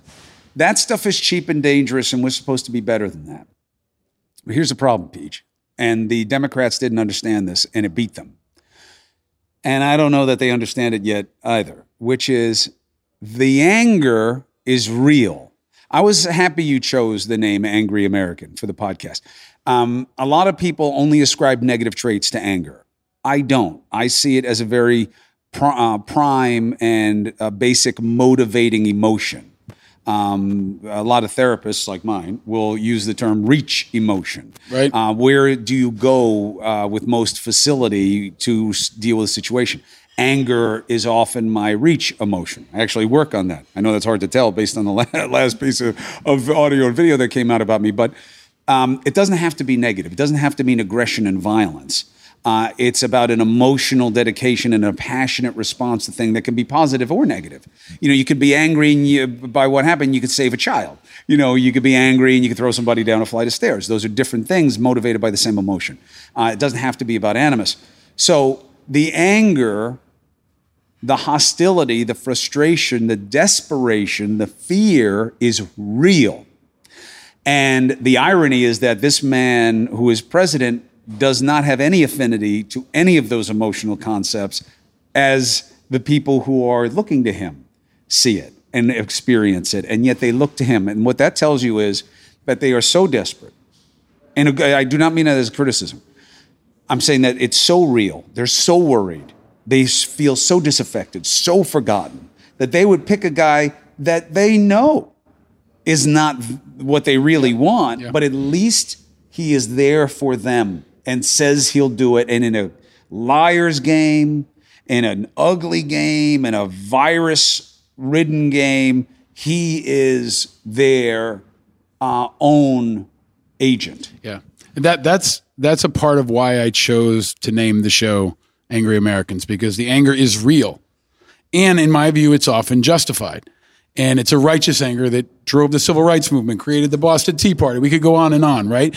And and, and if you're not angry on some levels, you're you're not paying attention. The question becomes what do you do with it? And I wanted this show to be a place that reclaimed it in some ways and channeled it into a positive place in opposition to the way he's channeled it into a very negative place. In a similar way to kind of how you know Colbert kind of mocked the conservatism with the Colbert Report and kind of twisted it on its head. This has become a similar Rorschach test, in that people see in anger what they want to see in it, and it becomes a very interesting tool, an interesting like pivot for this show and how people react to it. And most people, you know, agree that a mass shooting is a reason to be angry right? What do you do about it? How do you channel it? That is up to us as, as free thinkers and as leaders, whether it's in your family or on a TV show. So it takes me to the question that I do ask every single guest, which is Chris Cuomo, what makes you angry? What makes me angry? There are a lot of things that make me angry. Um, let me give you uh, probably more atypical answers than what you get on the show. Uh, I'm angry at myself a lot. I'm angry at myself for falling short as a parent, as a partner, and as a person. Although I pray in reverse. I, I pray for strength and guidance to be a better person, parent, and partner. Um, because that's how I prioritize. You know, you got to be good to yourself and others as an example for your kids and that will motivate you to be good to them because you're only going to be as good with your kids as you are in general. People think there'll be different people for their kids, but you are who you are. You are what you practice. So I'm very angry at myself on a regular basis about falling short for the people who matter to me. Um, by extension, I will be angry at myself on a regular basis for how I perform on the show and how the show is doing and what it means, not just ratings. Um, because, you know, as the referee, you're only going to get so much of the pie right now because people are rooting for the teams. You know, Right, they're there for right true. and left. They're not Yeah. there for the ref. All the ref does is screw up the game. Er, You know, you know, to the extent that he or she is relevant, they're relevant because people are pissed at them for what they did. So I get that, and I'm playing a long game. Um, but resonance and relevance and where you weigh in and where you don't weigh in and how and when you matter and how you pick your spots and how you test power. I'm very tough on my stuff about uh, self about that because I think it matters a lot and I'm often angry with um, my level of follow through and dedication. I am angry that we are allowing ourselves to fall for the bait of division. I'm angry that I'm not doing enough to make people see it for what it is. And I got to tell you, I, I mean, I get heat for this, but I don't, I don't really care. I mean, I'm blessed with a, a relative level of emotional shallowness. So you can only hurt me so much because I can only feel so much. you know, it's one of the benefits for me. Uh, you can't hurt me that deep. I don't go that deep.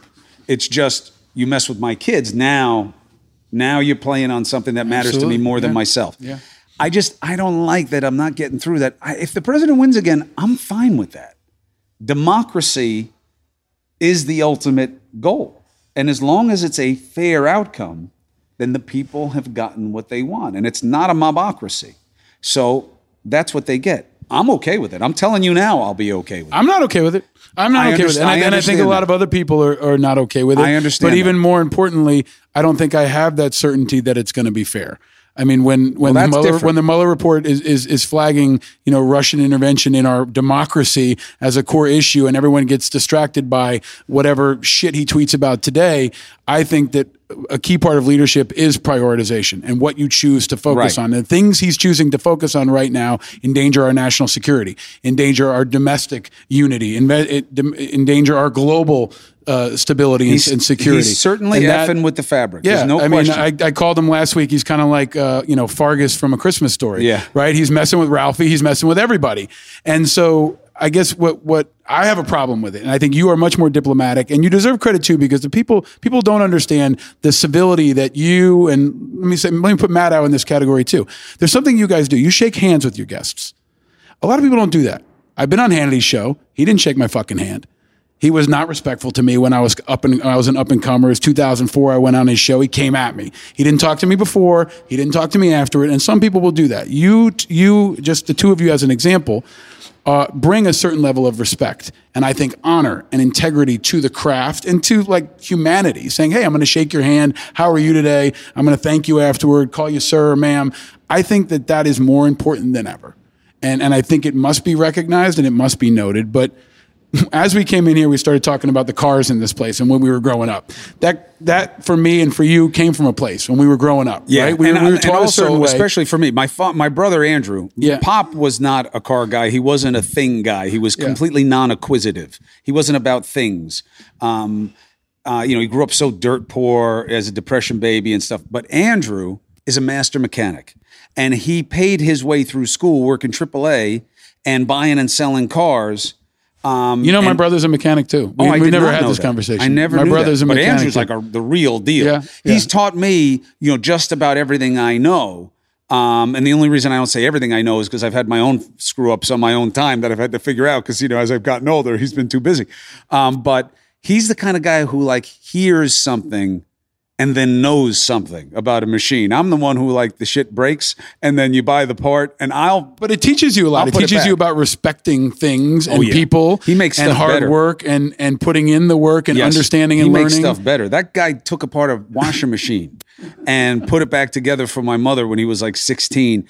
Uh, so when I was, by the time I was 11, it was a different, uh, it was all American cars then. I mean, if there were foreign cars, was a very select group and sp- certainly not in my neighborhood. I would be on the highway with, in my, with my family in the car and I would know every car on the road. And I would know it by like a sliver of the vehicle. I could see a little bit of a light, Make, model, year. and I Yeah. would know. Yeah. Now I've lost it. It actually bothers me a little bit. I've lost I've lost that ability because there are too many cars that look too alike now.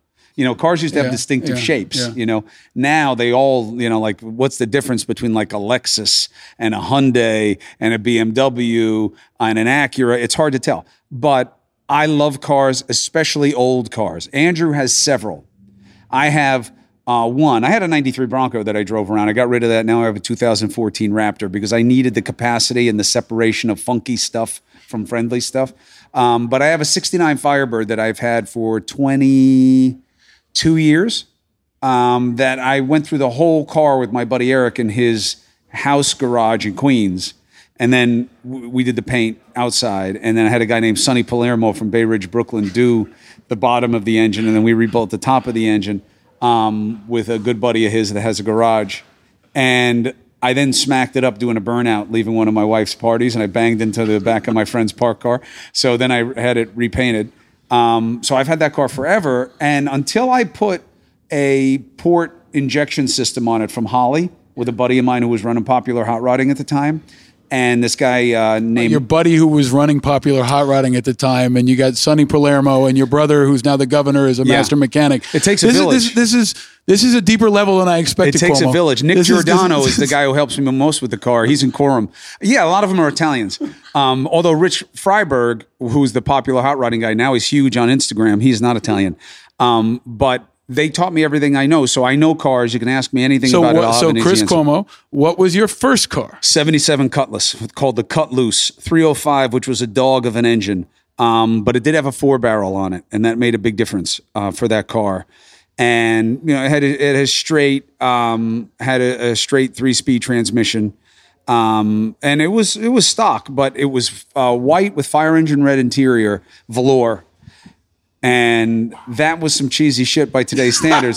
but I put a JVC stereo on it uh, with uh, the the uh, orange instead of the green uh, LCD crystal display, and that, and I put some nine inch um, Jensen uh, speakers in the back and uh, Pioneer Tweeter speakers in the front. Uh, was a tape, you know, it was a cassette player. And that was the shit, that car. And I detailed the entire engine. I painted the entire engine in the car. I would use pieces of cardboard as separators and my hand. So it was like always filled with paint. And I used that, uh, that light blue GM color paint for the whole manifold and the block. I painted the exhaust manifolds white. I shouldn't have. I should have done gray. That was stupid. And I did the uh, valve covers um, blue also because they weren't chrome. I did the whole engine and uh, did the air cleaner uh, stock black. And that car was tight. It was clean, and the ladies liked it. Wow. Oh yeah, That's a really good answer, Cuomo. I had, and the That- inside that answer did smelled not so disappoint. good. And you're still going. Go ahead, keep going. The inside, of that car smelled good. smelled the so red good. velour smelled good. and the carpet. Yeah, it was like a, almost like a velvety. What did it smell like? I've never asked this of anyone. What did your car smell? Carpet like? fresh. Carpet fresh. Remember carpet fresh? Yes, I do. I do. What I would do with that is Yes. I would make it, I would mix it with water and make it into like a paste and put it on a rag. And I would rub the stuff down, wait for it to dry, and then vacuum it all off. And it would smell great for weeks. And then it would smell fucking disgusting. No. No, really? No, no, no. no. My, I keep my shit right. My boat. My Are there any photos of you? Like, what what did your hair look like? And did you have the biceps going on like you got now when you were driving that thing? Um, no, like I a- was in military school, so I had um, my hair didn't curl till I hit puberty. So like I was, I had has I had a cut on my head, so I didn't have to keep my hair cut for a certain length as it was growing back. And I was going to take a piss during basketball practice during my when I was like 15, 14, when I was like really in puberty. My hair was curly, and I had never seen it as curly before. So I had no game. Um, I went to Chess King. I had some leather ties. I had some parachute pants, Capezios, uh, some Cavaricci. Z. Cavaricci's. You had the Z Cavar. Sure, sure. You're like the lost character from Dazed and Confused, man. like, was Matthew McConaughey racing you when you were in this vehicle? no, no. But Jesus. uh, that was my game, and the Cutlass, the Cut Loose, was a life changer for me. That, that Life changer. Being able to drive and get out. This is why we asked the car question, but that's that's a whole new level. You have set a new bar for the car question on Angry Americans. that is that is up there, man. That is going to be a hard one to top going forward. That car meme uh, made what me happened angry. to it? Do you have any idea what happened? Yeah, you know, when I went to college, Sean Hannity bought it, right? Yeah, right. Uh, added it to his fleet. Um, I sold it to my sister's cleaning lady's son. He needed a car, and it was just like sitting. Actually, you know where it was sitting? It was sitting at the Javits Center. Um, my father was governor when I went to college, and it broke down at the Javits Center. And they kept calling me. They were trying to be nice, but they were like, "You got to get your car out of here." And it was like sitting in some back lot at the Javits Center, and I uh, I wound up selling it. I don't miss it. So I think that cars teach you a lot about life. You learned a lot from your dad and all these other role models growing up, but you also are passionate about fishing. Very. So why do you like fishing? And what do Process. you, and what do you learn about fishing? Process. I love process. Um, and you know, I mean, I don't like love waiting in line. I'm, I'm talking about like you know, um, the process uh, of uh, fishing in particular, tackle preparation, um, uh, skill of of of know how. Uh, tying knots, understanding tackle. I don't believe in the acquisitive nature of that. You know, guys collect tackle like like uh, the stereotype of women in shoes. A lot of guys collect shoes and sneakers also, right? You got your sneakerheads, but I don't believe in that. I don't need You a get fa- lost in the precision. Is that is that kind of an escape that you can be so Uh, laser It's focused? one One hundred percent an escape. I love to catch. Everybody wants to catch, but I'm fine when I don't. I love running the boat. I love the boat uh, being right, which almost never freaking happens. Boats are a nightmare. Right. but I love that. I love having the tackle. I love taking people out. I love taking people out and putting them on fish way more than I love catching fish. Yeah. I am so happy when I am out with a couple of guys uh, and we're on the fish, or I have Mario, my son, and I'm not a sexist. I take my girls; they don't want to go. Uh, Cha Cha will come sometimes. Bella was never really into it. She sees me now as a taxi service to take her and young boys tubing and shit like that. So I'll do that. I'm If fine. only she knows what you knew what you used to drive. That's that's right. Uh, she would she would drive anything. She's so desperate to get out of the house and you know and have control of her own time. So I love the prep. Yep. I love the know how. I love the planning. I love the guy time. Yeah. Uh, I love what they talk about. I I love the perspective shift. I love being on the water. I love the salinity. Um, and I love the boating. And I love the excitement. And I love the conservation aspect of it. You know, people who come after me for catching fish, they misplace priorities. Uh, one, I am very slow to accept somebody's profound sense of humanity that they don't want to hurt these animals. I almost always go to their sites and I start looking at what invariably pops up as all the nasty shit that they engage in, because they're almost all political people. There are very few people who have an interest in me that aren't political people, and that may change after this show. We'll see. But it, you know, the idea that oh, that you care about this striped bass, but you're saying all these terrible things about the president or about the Democrats or about Right. whatever it is, whoever they're attacking, and it's like get straight, get get straight with your own life before you start judging other people's. And I do a lot of catch and release anyway. If and I'll tell you something illegal. Um, my rule is this on my boat, and uh, I'm sure Andrew's going to hate that I say this, but when it comes to striped bass, I'd rather you keep a short fish um, that I believe eat better. Um, then you know, as striped bass get bigger, they get bigger liver stripes and get a little mealy. But they also become breeders. Over 30 inches, about striped bass become breeders. And I say, why keep these big ass bass that are so productive as breeders and don't even eat as well when you can just keep a smaller one? And I understand that they have different uh, science that fuels their limits and their idea of what to cull and what not.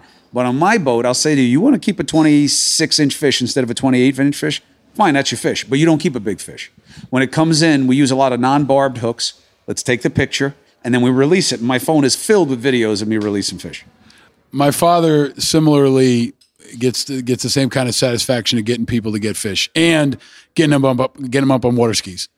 That's the other thing. My dad will take a very special satisfaction in getting people up on water skis. But I got to ask you, Chris, because we asked it in the last show and it's relevant. We have a show that I, I push a debate of the day when I host for you on, on Let's Get After It. Mm-hmm. And I give this very difficult question. You must choose usually between two alternatives Mm-hmm. pancakes or waffles, cheese or chocolate, beer or whiskey. But I'm I, good at all of those But I offered I offered one a couple weeks ago that was the first time I offered three options. And I have to ask you now ocean, lake, Mm-hmm. ocean, or river? Ocean. It's not even a contest. Not even a contest. Nope. I figured you would say that, but I had to give you a chance to respond to You that. You know why? The salinity, but also the boundlessness of it. The ocean is bigger than us. Now, they're huge lakes, literally great lakes, right? But they end somewhere. What about? I mean, you grew up in New York. Your your father and now your brother have had a huge part of of what's right behind you right now, which is the Hudson River. Yeah. The the the rebirth of the Hudson Yeah. River is one of the great stories Andrew's of the last big- couple of decades. very big on it, Right? very big on it. My father catches blues in the Hudson. I grew up swimming in the Hudson. People used to say that's why my brother and I were so big because season. of the radiation in the Hudson. Yeah. But now the Hudson's really It's a great success better. story of conservation. Got a way to go. maybe one of the cleanest estuaries. It's getting there in But the country. Need, need need better. Um, Andrew understands that you got to balance commerce and conservation. He gets that too. He's very uh, pragmatic. He doesn't get enough credit for that. Um, Andrew is such a better politician than my father was. Um, Really? Why, yeah. why do you think so? because Andrew understands. No, I'm telling you, the guy. Look, I know he's my big brother. I know I'm not objective about him. That's why I don't cover him. Um, that would be silly. And when people say, "Why didn't you cover this that your brother did?" It's like that's so asinine. Why do you think I didn't? And of course, he ra- he raised me. Andrew's 13 years older than I am. Everything I know how to do, really, he taught me how to do because Pop was away. You know, I played a lot of ball with Pop when I got older, but he doesn't fish. He didn't fight. You know, he didn't do any of these things. Andrew was the guy who was so good with his hands. Um, Andrew taught me a lot of how to be a man and how to take care of family and what you should do and how to be around the house and um, rebuilding the lawnmower and fishing and boating. All this shit I learned from my brother. I mean, what's right is right. Right. Um, he doesn't like what I do on a regular basis, and he really, you know, came at me hard about last week. Not because he doesn't have my back. Of course, he has my back. Stupid media. Uh, governor weighs in in favor, or takes his, throws his weight behind of his brother.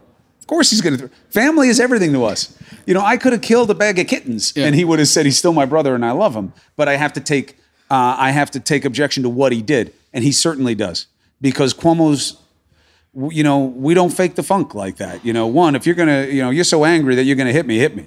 Don't just sit there shit talking me for an hour and a half, which is what I did. And that was a mistake. Don't be what you oppose. He's 100% right. Um, when they put my father on the cover of the New York Post as a mafia don, I have never been angrier about a media representation that involves me or anything I did than I was with that. That was the cheapest, worst. I will never respect that outlet ever again. Not because I'm some victim. They didn't do me wrong. I put myself in yeah. the position. But to put a dead man that you know damn well, Murdoch knows damn well what being represented as a mafioso would mean to my father. And he did it anyway. That is where we are right now. Yeah. No decency. That is not a man of honor. Now you can say, oh, who are you to talk? Look how you handled yourself. Honor is often in the accountability as well. Integrity isn't always being right, always doing the right thing. Even the definition of doing the right thing when other people don't know, even that assumes that we're flawed and that you need a standard because it reflects the reality, which is we're going to fall short. I fell short. And I re- appreciate people saying, no, you didn't. You did the right thing. I would have done the same thing. Thank you, thank you. I don't agree. I wish I could do it over. And I, and and look, I character is how you respond, right? And and and character is defined over the course of your life, right? We- We're all, we're going to be judged on our deathbed or when we're gone or by our children, maybe most of all, right? And uh, you you touched on something just now, and I know we're going back to this, but I think it's important that. I don't know if people understand who don't know the intersection of the Italian American experience and politics fully understand. I work for Jerry Ferraro. May I she rest I- in peace. I drove I drove a bus for Geraldine Ferraro when she was running for Senate against Chuck Schumer. Okay, it was Talk I think it was people who had it 1998. It, was when I first graduated college. I got it was a job I wanted to work Italian in politics. American, married to a guy who was controversial. Right. To be nice about right, it. Right. But I, but I think that that's a side of this that maybe if there's a silver lining, and, and we're going way in the way way back machine in many elements in America right now about the darker parts of our history. But I don't think people fully understand uh, the modern Italian American experience, for, quite frankly, and especially what politicians of that era had to experience, and why there, I think, is, is and rightfully so, a certain level of sensitivity. Yeah. I look like the least Italian guy around. Maybe my grandmother was named Galella. She had 11 brothers and sisters. They all lived in the Bronx together, and I grew up in an Italian community, in an Italian family. So maybe I had a little bit higher radar to it than people might expect. But the reason I focus back on it, Chris, is because I don't think people fully understand the intersection of identity and politics. Period. Fully, but you've lived in it. You They're grew, certainly you grew up it in now. it, and why that is especially egregious, especially with right? Pop. I mean, people think he didn't run for president because he had mob ties. George W. Bush, George H.W. Bush, may rest in peace. Um, they had an open investigation into my father looking for him. He had feds tell him, you know, we've been looking at you. We never found anything. And he was like, Of course you never found anything. You know, uh, his brother, may rest in peace, was in the waste management business for Waldbaum's. Everybody therefore thought, you know, it's such a mobbed up right, business. right. He must be in it. He killed himself to be seen as clean and never asking my father for anything, never involved in the state. He was a man of such incredible integrity, as was my father. You don't have to like his politics. There are certain political positions he had that I don't like. You know what I mean? But that's not what it was about. And they know that. 15% of this state is Italian American. Now, a lot of a lot of Italian Americans have lost contact with that. You know, we're just considered white people. Peach, I remember the day that my father saw something written about me where it was about being white or whatever. You know, it was pre-Trump, obviously. And he laughed and said, I'm glad we've made it. I'm glad that we're considered white people now. And he said it as a joke because he never felt that he was considered white. He was an ethnic. It, they treated him differently in school. They called him names, the way they used to describe him in politics. If you go back and Google how they described him, swarthy, gap toothed, baggy eyed. Now, now, some of it is just physical. Well, he had baggy eyes. But it was also, they, they, they had a tinge, or at least to and, us. Yeah, and that, that's why I think there's there's there's a bigger conversation that can come out of a lot of these issues that are on the periphery about what what's happening in America and our understanding of, of of our ethnic differences and our collective history, and you know, drawing the different parallels that will come out of every single candidate that's running right now, whether it's Right. Bernie Sanders running as a Jewish person or Kamala Harris running as an African American woman, every one of them, especially in this environment, will experience a special kind of attack that will be racial in tone or will be ethnic in tone. And maybe there is an opportunity for us to have a greater sensitivity and, and a learning. Like the, the, the, the silver lining for me on most things Trump does is that it's a teachable moment. Right, he is the anti-example in many ways, if and every it time is, he does something especially stupid or, or outrageous, I don't know. I think can a lot of it "Don't be like of the norm. No, because we say don't So- be like that, but then there's this counter of, yeah, but maybe we are like that. Well, I, And I like when to, Bernie you're great. Sanders You're great. You're great you know. about you're great about the better selves and about appealing to our better angels. And I'm not going to sit here and blow smoke up your ass, but you have been an advocate, especially on issues like the border, that I think much of the media has forgotten. An issue that's essential to people who live in the border and in many parts of the country. An essential issue that's happening in America that often gets pushed aside. You have been talking about what you call the brown menace, right? And how Trump has framed this in that context. So I think it's important to recognize that. But maybe coming back to where you come from and who you are, I ask every guest another question that I want to bring the light forward and I want to bring light to all the heat, right? Because there's too much heat in this country, and I think you're a guy who does bring light. And I want to be a guy who does the same, and I ask anybody who's listening to me the same. Chris Cuomo, what makes you happy? My kids, healthy kids. Um, the first part of the prayer is thank you for uh, making my, you know, prayers for Catholics are always help me, help me, help me, thank you, thank you, thank you. and it's, uh, you know, thank you for making my kids healthy and happy. My wife, my wife's battling Lyme disease right now. Um, and Epstein Barr, uh, she's, she's fighting all this stuff and she's doing it well. So when they're healthy and happy, life is right. I'm able to take care of them uh, to the extent that I can. Life is right. Makes me happy. Um, uh, no, no, doesn't make me happy.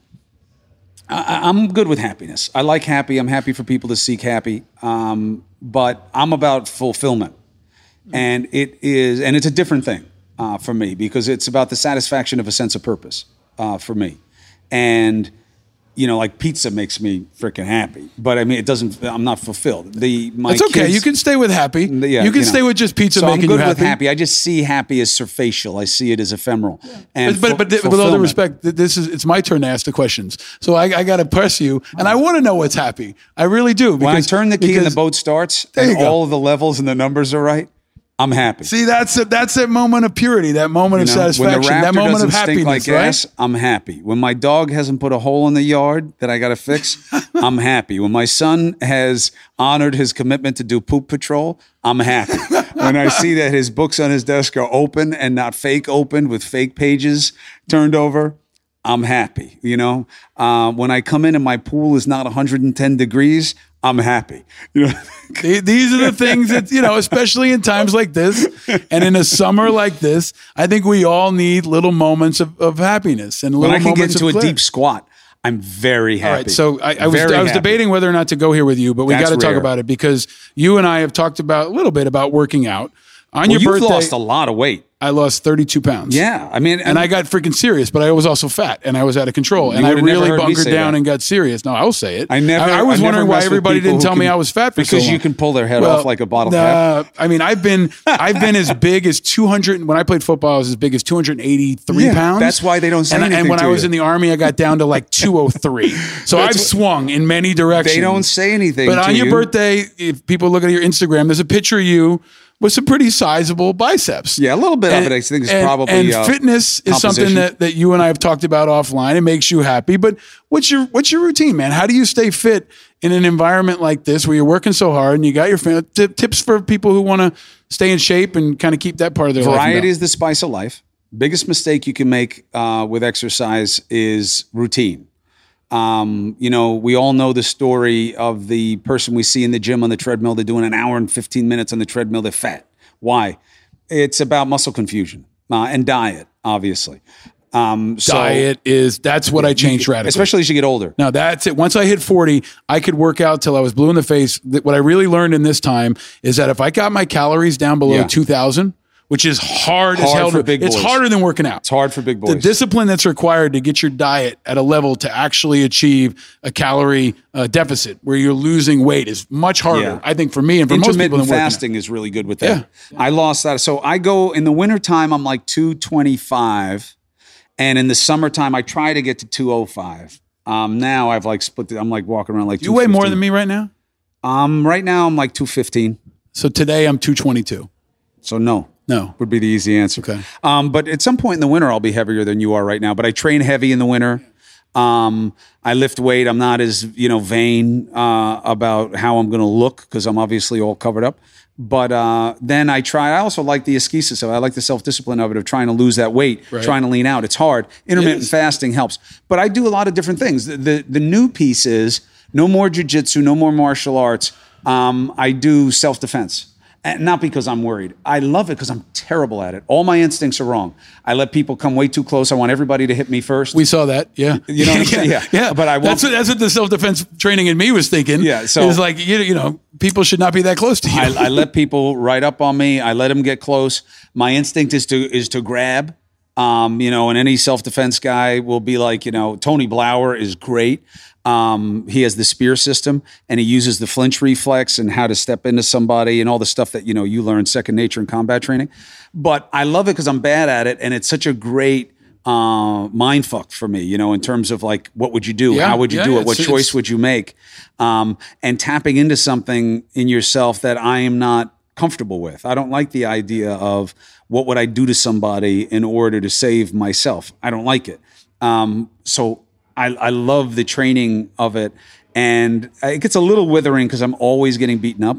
I'm always. Yeah, I mean, the losing. jujitsu and and and Jujitsu is much easier Jujitsu, but a lot of it is just tough on the joints and the, the Yes. concussions on, on the body. The strikes are tough, and Right. and the joints are just fragile when you get older. Right, so I it's a lot harder to roll that. around when you're 50 than when you're 20. Yeah, so I stopped the rolling around because I don't have the flexibility anymore to roll around with guys my size. Um, they're too strong. Uh, they're too flexible, especially over time. My battery, even though like your power curve is pretty steep in, in its diminution, and your um, your uh, endurance curve is pretty flat, um, the it hasn't manifested itself for me. I get tired fast, You know, like I have like 30 seconds of go, and then I'm vulnerable. So we we said this on the radio show. We're at the car club. They do a charity event here for cops and firefighters around St. Patty's Day, where they have the cops versus the firefighters. Can we maybe put together a charity event where it's me and you versus Hannity and Tucker? Yeah, as long as you're, if you're on my team, yeah, yeah. yeah. I don't, Yeah. Sean's too they- smart to get involved with that because once he's once he does a little research on you, he'd be like, no, no, no, no, thanks. I want to pick my own guy, and it ain't going to be Yeah. Tucker. He would find like some seal to come in who's probably active Probably would. and wrap Dan himself around or one of these guys. Yeah, yeah. One- he's one of call, he's calling in somebody else. Yeah, Yeah. Somebody who would like come at me because you're supposed to go with the weak guy. So you're going to wind up okay. No one's going to come at you. They're going to all come at me. I'm too old, man. I want I want to graduate to being just the promoter and the manager at this point. But I gotta. I'll tell you what I'd like Go- to do with those guys. I don't see them as opposites. You know, Tucker, I got issues with what he does. I think it's cheap. Um, Hannity believes what he believes. Uh, of course, you can criticize what he says, and he could do the same. Um, I would love to have something where you see people who are perceived opposites um, showing how much they have in common. Yeah, that's what I'm wondering. Like you, you've. I don't know if you've ever been on his show or he's ever been on yours. No, but if I took you to But- dinner with Hannity, yeah. one, as soon as he heard that you felt that you were disrespected on his show, Yeah. he would kill himself to apologize to you. Okay. Well, and I look I'm, forward I'm telling to you, that. I know him personally, Yeah. and none of this is about him being. nice. I didn't Yeah. need him to be nice to me about Yeah, this yeah, shit. yeah, this shit was going to go away one way or the other. yeah. I didn't hurt anybody. Yeah. I didn't break any rule. I didn't victimize anybody. Um, but I know him, and he believes in family. He believes in the country. He takes care of his friends. He's generous AF with people around him. Um, and he's a huge fight guy. Um, you know, so he, we'll put, we'll put that we'll violence. put that in the parking lot, and we'll come back and have a fishing trip with me and you and Tucker and Sean Hannity and whoever else. We can get Sonny or some of your other buddies to come and and I don't and see Tucker join as a fisherman. Don't you see him like up in No, Maine? but that's why like I want to see him. That's why I want to see people in an environment watches? that's uncomfortable for them. Don't you see him like comparing watches with somebody? Like that's his thing. I don't know what that, I don't know what that dude does. Don't know. locks? But I do I do have to be respectful of your time. I have to let you get over to CNN to roll around on TV with people. But before I do that, we have the tradition of the giving of the gifts. And I'm going way back here because if, pe- if people are, are listening, if you've never seen the video, we will post video on angryamericans.us. We have clips, lots of good stuff. Now, my son is pissed because I gave you a bag that he just, it was his birthday this weekend. And I thought that bag was great for you. It's a Tyrannosaurus Rex and it says hooray on the outside. Are you Because I regifting? No, I'm only regifting the bag. Oh, okay. Because bags are great. And I think that, you know, hooray, hooray for Cuomo. Cuomo's here. You're finally here. I've been trying to get you on the show for months. Do you want me to tell you what's in the bag? I know I know what's in the bag, Oh. but you can tell the audience what's in the bag. There's three things in the bag. Hold on a minute, because I know you haven't actually listened to my show. So first off, you have to choose between three colors of peeps. I would rather you punch me in the Hold- face okay, than choose well, we among can- we these can- peeps. Purple, uh, sorry, pink, yellow, or blue. Which color peeps does Chris Cuomo choose and why? Aren't they all the same flavor? They are potentially the same flavor, but this is Well, blue an insight. is my favorite color, There but I would go. choose the pink because you have to pick one or the other, Cuomo. You can't pick both. Well, I would pick the pink. Okay, why? because the uh, my daughter will eat these and she loves pink. There you go. Okay, good answer. All right, next we got some swag for you. Oh, uh, Angry American swag. Oh, this I like. Made in the USA. Since your favorite color is blue, we have blue for you. Very People cool. can buy these online, angryamericans.us, made by Oscar Mike, Very the cool. veterans. And you can wear that next time you're fishing. Oh, you're the wait. You're the one who told me about the uh, clothing company. and I Yeah, bought you the were, pants you and I were bought very good about pr- supporting JCRT when they did the camouflage You gave collection. me two People should different go back. sizes. That's nice of you. I didn't know Summer whether you want, and- you know, and winter. Yeah, guns out, suns out, suns out, guns out. I didn't know if you wanted. I was going to go with a small, but instead I just went with an extra large and a large. I usually wear a medium. You know that's not true. Everything I wear is XL. I Is it guarantee really? you You're this bigger. t-shirt I'm telling you, you're is bigger XL. than me now. No, it's you're not bigger true. Than me. I'm not Okay. bigger than And you. last, we have uh, something for you to enjoy when you're on the boat or whenever you're doing. What Here, kind let of- me help you. I may regift this. Don't regift it. That's a dick thing to do. I regift. My mother's terrible with that. Yeah. Yeah, All right, she gives so- she gives you stuff more than once. we pick uh, i go to the liquor store and i pick something that speaks to me and i thought for you this it's always an american whiskey. I wanted to get you something that was just really good. Nothing and it's campfire from high west. I love it. and i think you need to you know when you're sitting around a campfire and uh, you know celebrating life or the, the, the boat starting you got some campfire high west made in america like chris cuomo. And uh, i just want to end by thanking you. I mean first- this i mean this from the bottom of my heart. You're a good man and you're a patriot and you're bringing a lot of positivity to this country. And people see the shit on TV. They don't see the shit that's off TV. And the people who are around you and know you have seen your commitment to friendship and family and country.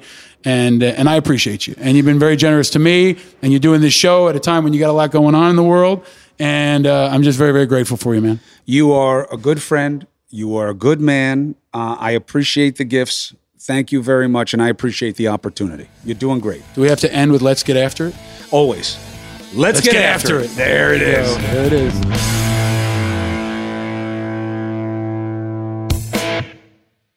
Okay. Have you ever worn a dress shirt? Yeah, we all have. We all have to do it. I have to do it. Cuomo has to do it nightly. And we've all subconsciously felt like it reminds us of a straitjacket. Nothing fun about it. Very little upside. Yet we wear them and we wonder why nobody's making them better. Well, just like Chris Cuomo on nightly CNN, I have good news. Someone has made them better, and that someone is Mizzen and Main. You've listened to this show before, you know the deal. Mizzen and Main makes dress shirts for men that are actually comfortable. You heard that right. Dress shirts that are actually comfortable. How? Why? Well, it's their fabrics, their performance fabrics. That means they're like athletic fabrics. They stretch and move with you all day long. Think about Cuomo. He's moving around, he's fishing. Mizzen and Main, exactly the kind of shirt that you need if you want to be like Cuomo. Here's the other thing it's still the summer. The sun is beating down on you. Maybe you're out on your fishing boat, and the sweltering gaze of the heat is slowly trying to weed out the weak. And if you're in a normal cotton dress shirt, you're like a sponge. You soak up all that crap and it takes forever to dry. It's gross. We've all been there. Not so with Mizzen and Main. Their performance fabrics dry quickly, wicking away the moisture, so you never have to worry about looking like a mess. It's too hot for cotton. Maybe you've been wearing short sleeve shirts all summer. Maybe you haven't had to put a dress shirt on. You're going to have to do it at some point this fall, so check out Mizzen and Main. They donate lots of shirts to veterans. They have totally changed the game. NFL superstar JJ Watt wears them. So does golfing legend Phil Mickelson. So do I. And they are a sponsor of this podcast. That's because, like this podcast, like Chris Cuomo, like this show, Mizzen and Main performs. And the company is headquartered in Texas, where they've got two stores. Very proud to have them as a founding sponsor of this show and hope to get down to Texas to see you all soon. They're wrinkle resistant, making them perfect for travel, comfortable on the plane or in your car or on a horse, and you can pull them out of your bag with nothing to worry about. These shirts are easy, folks. They work, they're comfortable. You can wash them at home without paying the dry cleaner. Maybe we can get Don Lemon to wear one too. Head over to Mizzen and Main's website at www.comfortable.af. That's right, comfortable.alpha foxtrot. That's really their website. Or you can go to mizzenandmain.com. Use the code Angry Americans. You can spell it at checkout to receive 10 bucks off a dress shirt now. You can plan ahead for the fall. You can plan ahead for Christmas. You can plan ahead for Father's Day. Women check them out as well. These shirts are great for everybody. Mizzen and Main. It's never felt better to look your best. This episode is brought to you by Shopify. Do you have a point of sale system you can trust, or is it a real POS? You need Shopify for retail. From accepting payments to managing inventory, Shopify POS has everything you need to sell in person. Go to shopify.com slash system, all lowercase, to take your retail business to the next level today. That's shopify.com slash system.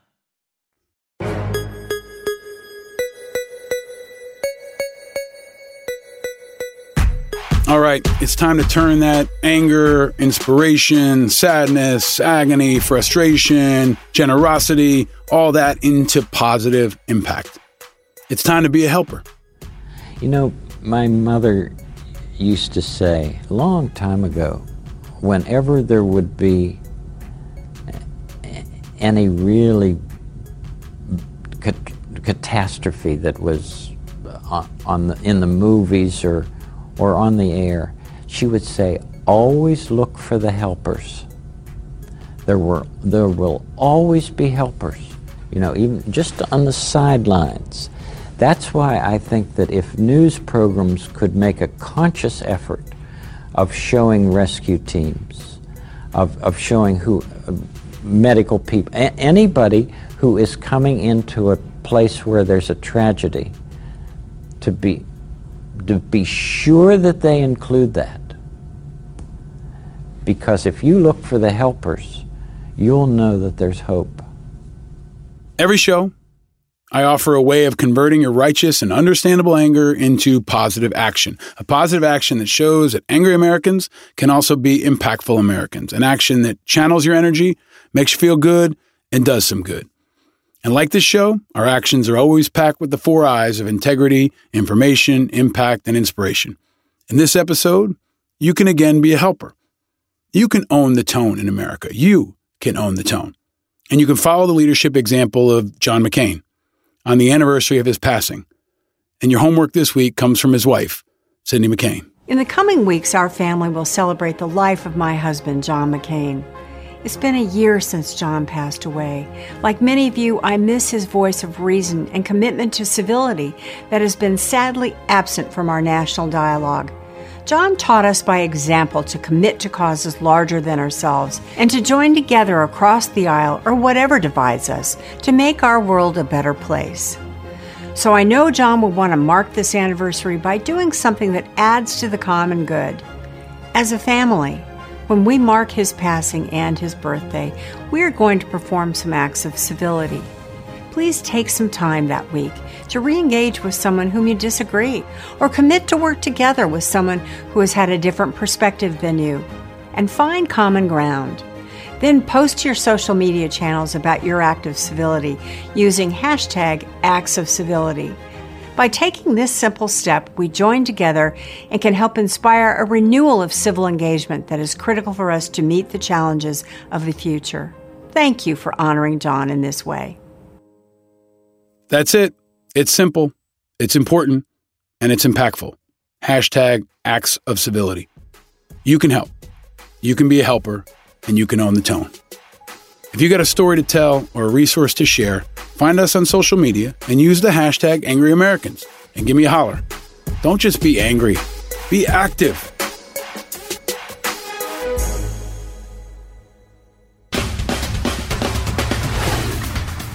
This has been a big episode, and big thanks to a few big folks who helped make this big episode happen. Chris Cuomo. He is a patriot, he is a gentleman, he is a friend, and he is a very important and inspiring American. I want to thank him for sitting down with us and sharing so much of himself and for all his support for me, for this podcast, and for Righteous Media. I appreciate you, Chris. Mizzen and Main, our founding sponsor of this show. I've told you all about them. Awesome people, awesome products. Again, if you're in Miami, go check out their new store. They also have stores in Dallas and Fort Worth, Texas, which must be hot as hell right now, and Oklahoma City. Check them out if you live there or go online from the comfort of your air conditioning at mizzenandmain.com. Big thanks to creative Chris Rosenthal, who creates all our amazing graphics and design elements. Mighty Mercy Rich, who makes the machine happen at Righteous Media. And excellent Eric Schonborn, who sprinkles his creative magic on everything. Uh, the whole Rockstar team at Righteous Media is doing incredible work, and I'm grateful for all of you guys. Roy Velchek, he shot our video with Chris Cuomo this week at the Car Club. Big thanks to you, sir. And Bill Schultz, our incredible producer. He's been riding hard with us all summer and cranking out incredible shows. Thank you, Bill, for your audio magic. Oscar Mike and our friends over there in Chicago who do our merchandise. Thank you to those guys. Uh, check out all the new designs at angryamericans.us. We got multiple colors, including the super cool blue one that I gave Cuomo at the car club. Check it out. Makes a great gift and a perfect gift for the fall coming up. Big thanks to the Classic Car Club Manhattan, as always, especially Phil, Jeanette, Heather, Phelan, and the whole crew over there. Thanks to the team at Starfish Media, especially Soledad O'Brien and Patrick Conway for the recording studio help. And it's time for Thank a Listener. Every week, I thank a few angry Americans for listening. I love you all, but I want to shout out a couple folks specifically this week. Just a couple. First, Koshin Jim Kali. Parts unknown. I don't know where you're from, Koshin. And Koshin tweets at, at Koshin Jim Kali. Koshin is out there all the time, tweeting up a storm, sending lots of support, owning the tone, sending lots of positivity. Koshin's bio says, We all do better when we all do better. And that's perfect for this. And Koshin had tweeted, digging this episode, good on you for providing a platform for homeless people. Talking about last week's episode. Go back and check that out if you haven't. Koshin is a helper, and so is my second and final thank you of this episode. And it's a doozy. Danny Trejo.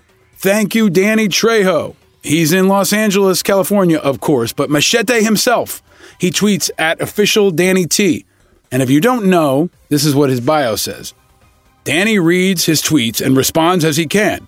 He loves and appreciates all his amazing fans. And we all know Machete don't text. But he did respond. After our show last week and our segment on his amazing, heroic baby saving, he reached out on Twitter and liked our tweet. So we have now arrived. We officially have the ultimate badass on our side. Danny Trejo, official Danny T, likes us. All other podcasts can pound sand. Please join us on the pod anytime, sir, and keep saving babies. We're thankful for you. And as always, speaking of babies, thanks to my family, my amazing wife, and my two boys. Uh, the little baby is five months old now. His teeth are coming in, and he is awesome. Not getting a lot of sleep, but we're having a lot of smiles. And okay, I told you that I'd tell you what we were going to do for my son's fourth birthday afterwards. Got two words for you medieval times. Yeah, we did the whole damn thing the glowing swords, the paper crowns, the eating giant pieces of chicken with our hands like Andrew Yang did with turkey legs at the Iowa State Fair. Yep, medieval times. It was. It was weird. It was weird. And Ryder didn't totally dig it. And he puked in the car on the way out there. And our night was less than amazing, but we were together and it was awesome. And his birthday celebration cannot be limited to only one day. So the next day, we went to another incredible and uniquely American place with another two words Coney Island. Coney Island, which was amazing. If you've never been to Coney Island in the summer, you should put it on your bucket list. It is a true American treasure. Some of the best people watching on the entire planet, for real. And it's maybe the single most diverse place I've ever seen on this entire planet, and one of the most fun. And two final words that made it all awesome bumper cars. Yeah, bumper cars. So happy birthday again, buddy. I love you. My thanks to you and the whole fam. And my deepest thanks to you for tuning in. You guys have been great telling your friends to check this podcast out. And if you're on an Apple device, you know the deal. Show your love and share a quick review. Uh, if you're not on an Apple device, you can go to angryamericans.us. You can also find all the video there where we've got behind the scenes video from the car club. Uh, so check out angryamericans.us. If you're new to the show, or maybe you're headed on vacation, you need some good shit for your driving time, go back and check out the past episodes. We got some good ones. And we have videos of almost every interview. And we have the episode with Sarah Jessica Parker. If you haven't heard it, you're missing out. Sarah Jessica Parker talking about where she grew up. I interviewed her from the floor of her living room in her apartment. And I just love that one. And I've heard from many of you that you do as well. So if you haven't heard it, go back and check it out. And definitely, please keep the feedback coming on social media. I see you, I hear you, and I'm with you. Next week, we'll be back with a fresh new show, another important, inspiring, and iconic American, and another one you're not going to want to miss. And I keep telling you, football season's coming, so get ready for more of that. Stay tuned, subscribe, and share, and we'll keep this movement growing every single week. And remember, it's okay to be angry, and know you're not alone. We're all a little angry, and that's because we're paying attention. And together, we can turn that vigilant anger into positive impact, and we can own the tone. I'm your host, Paul Rieckhoff. Thanks for listening.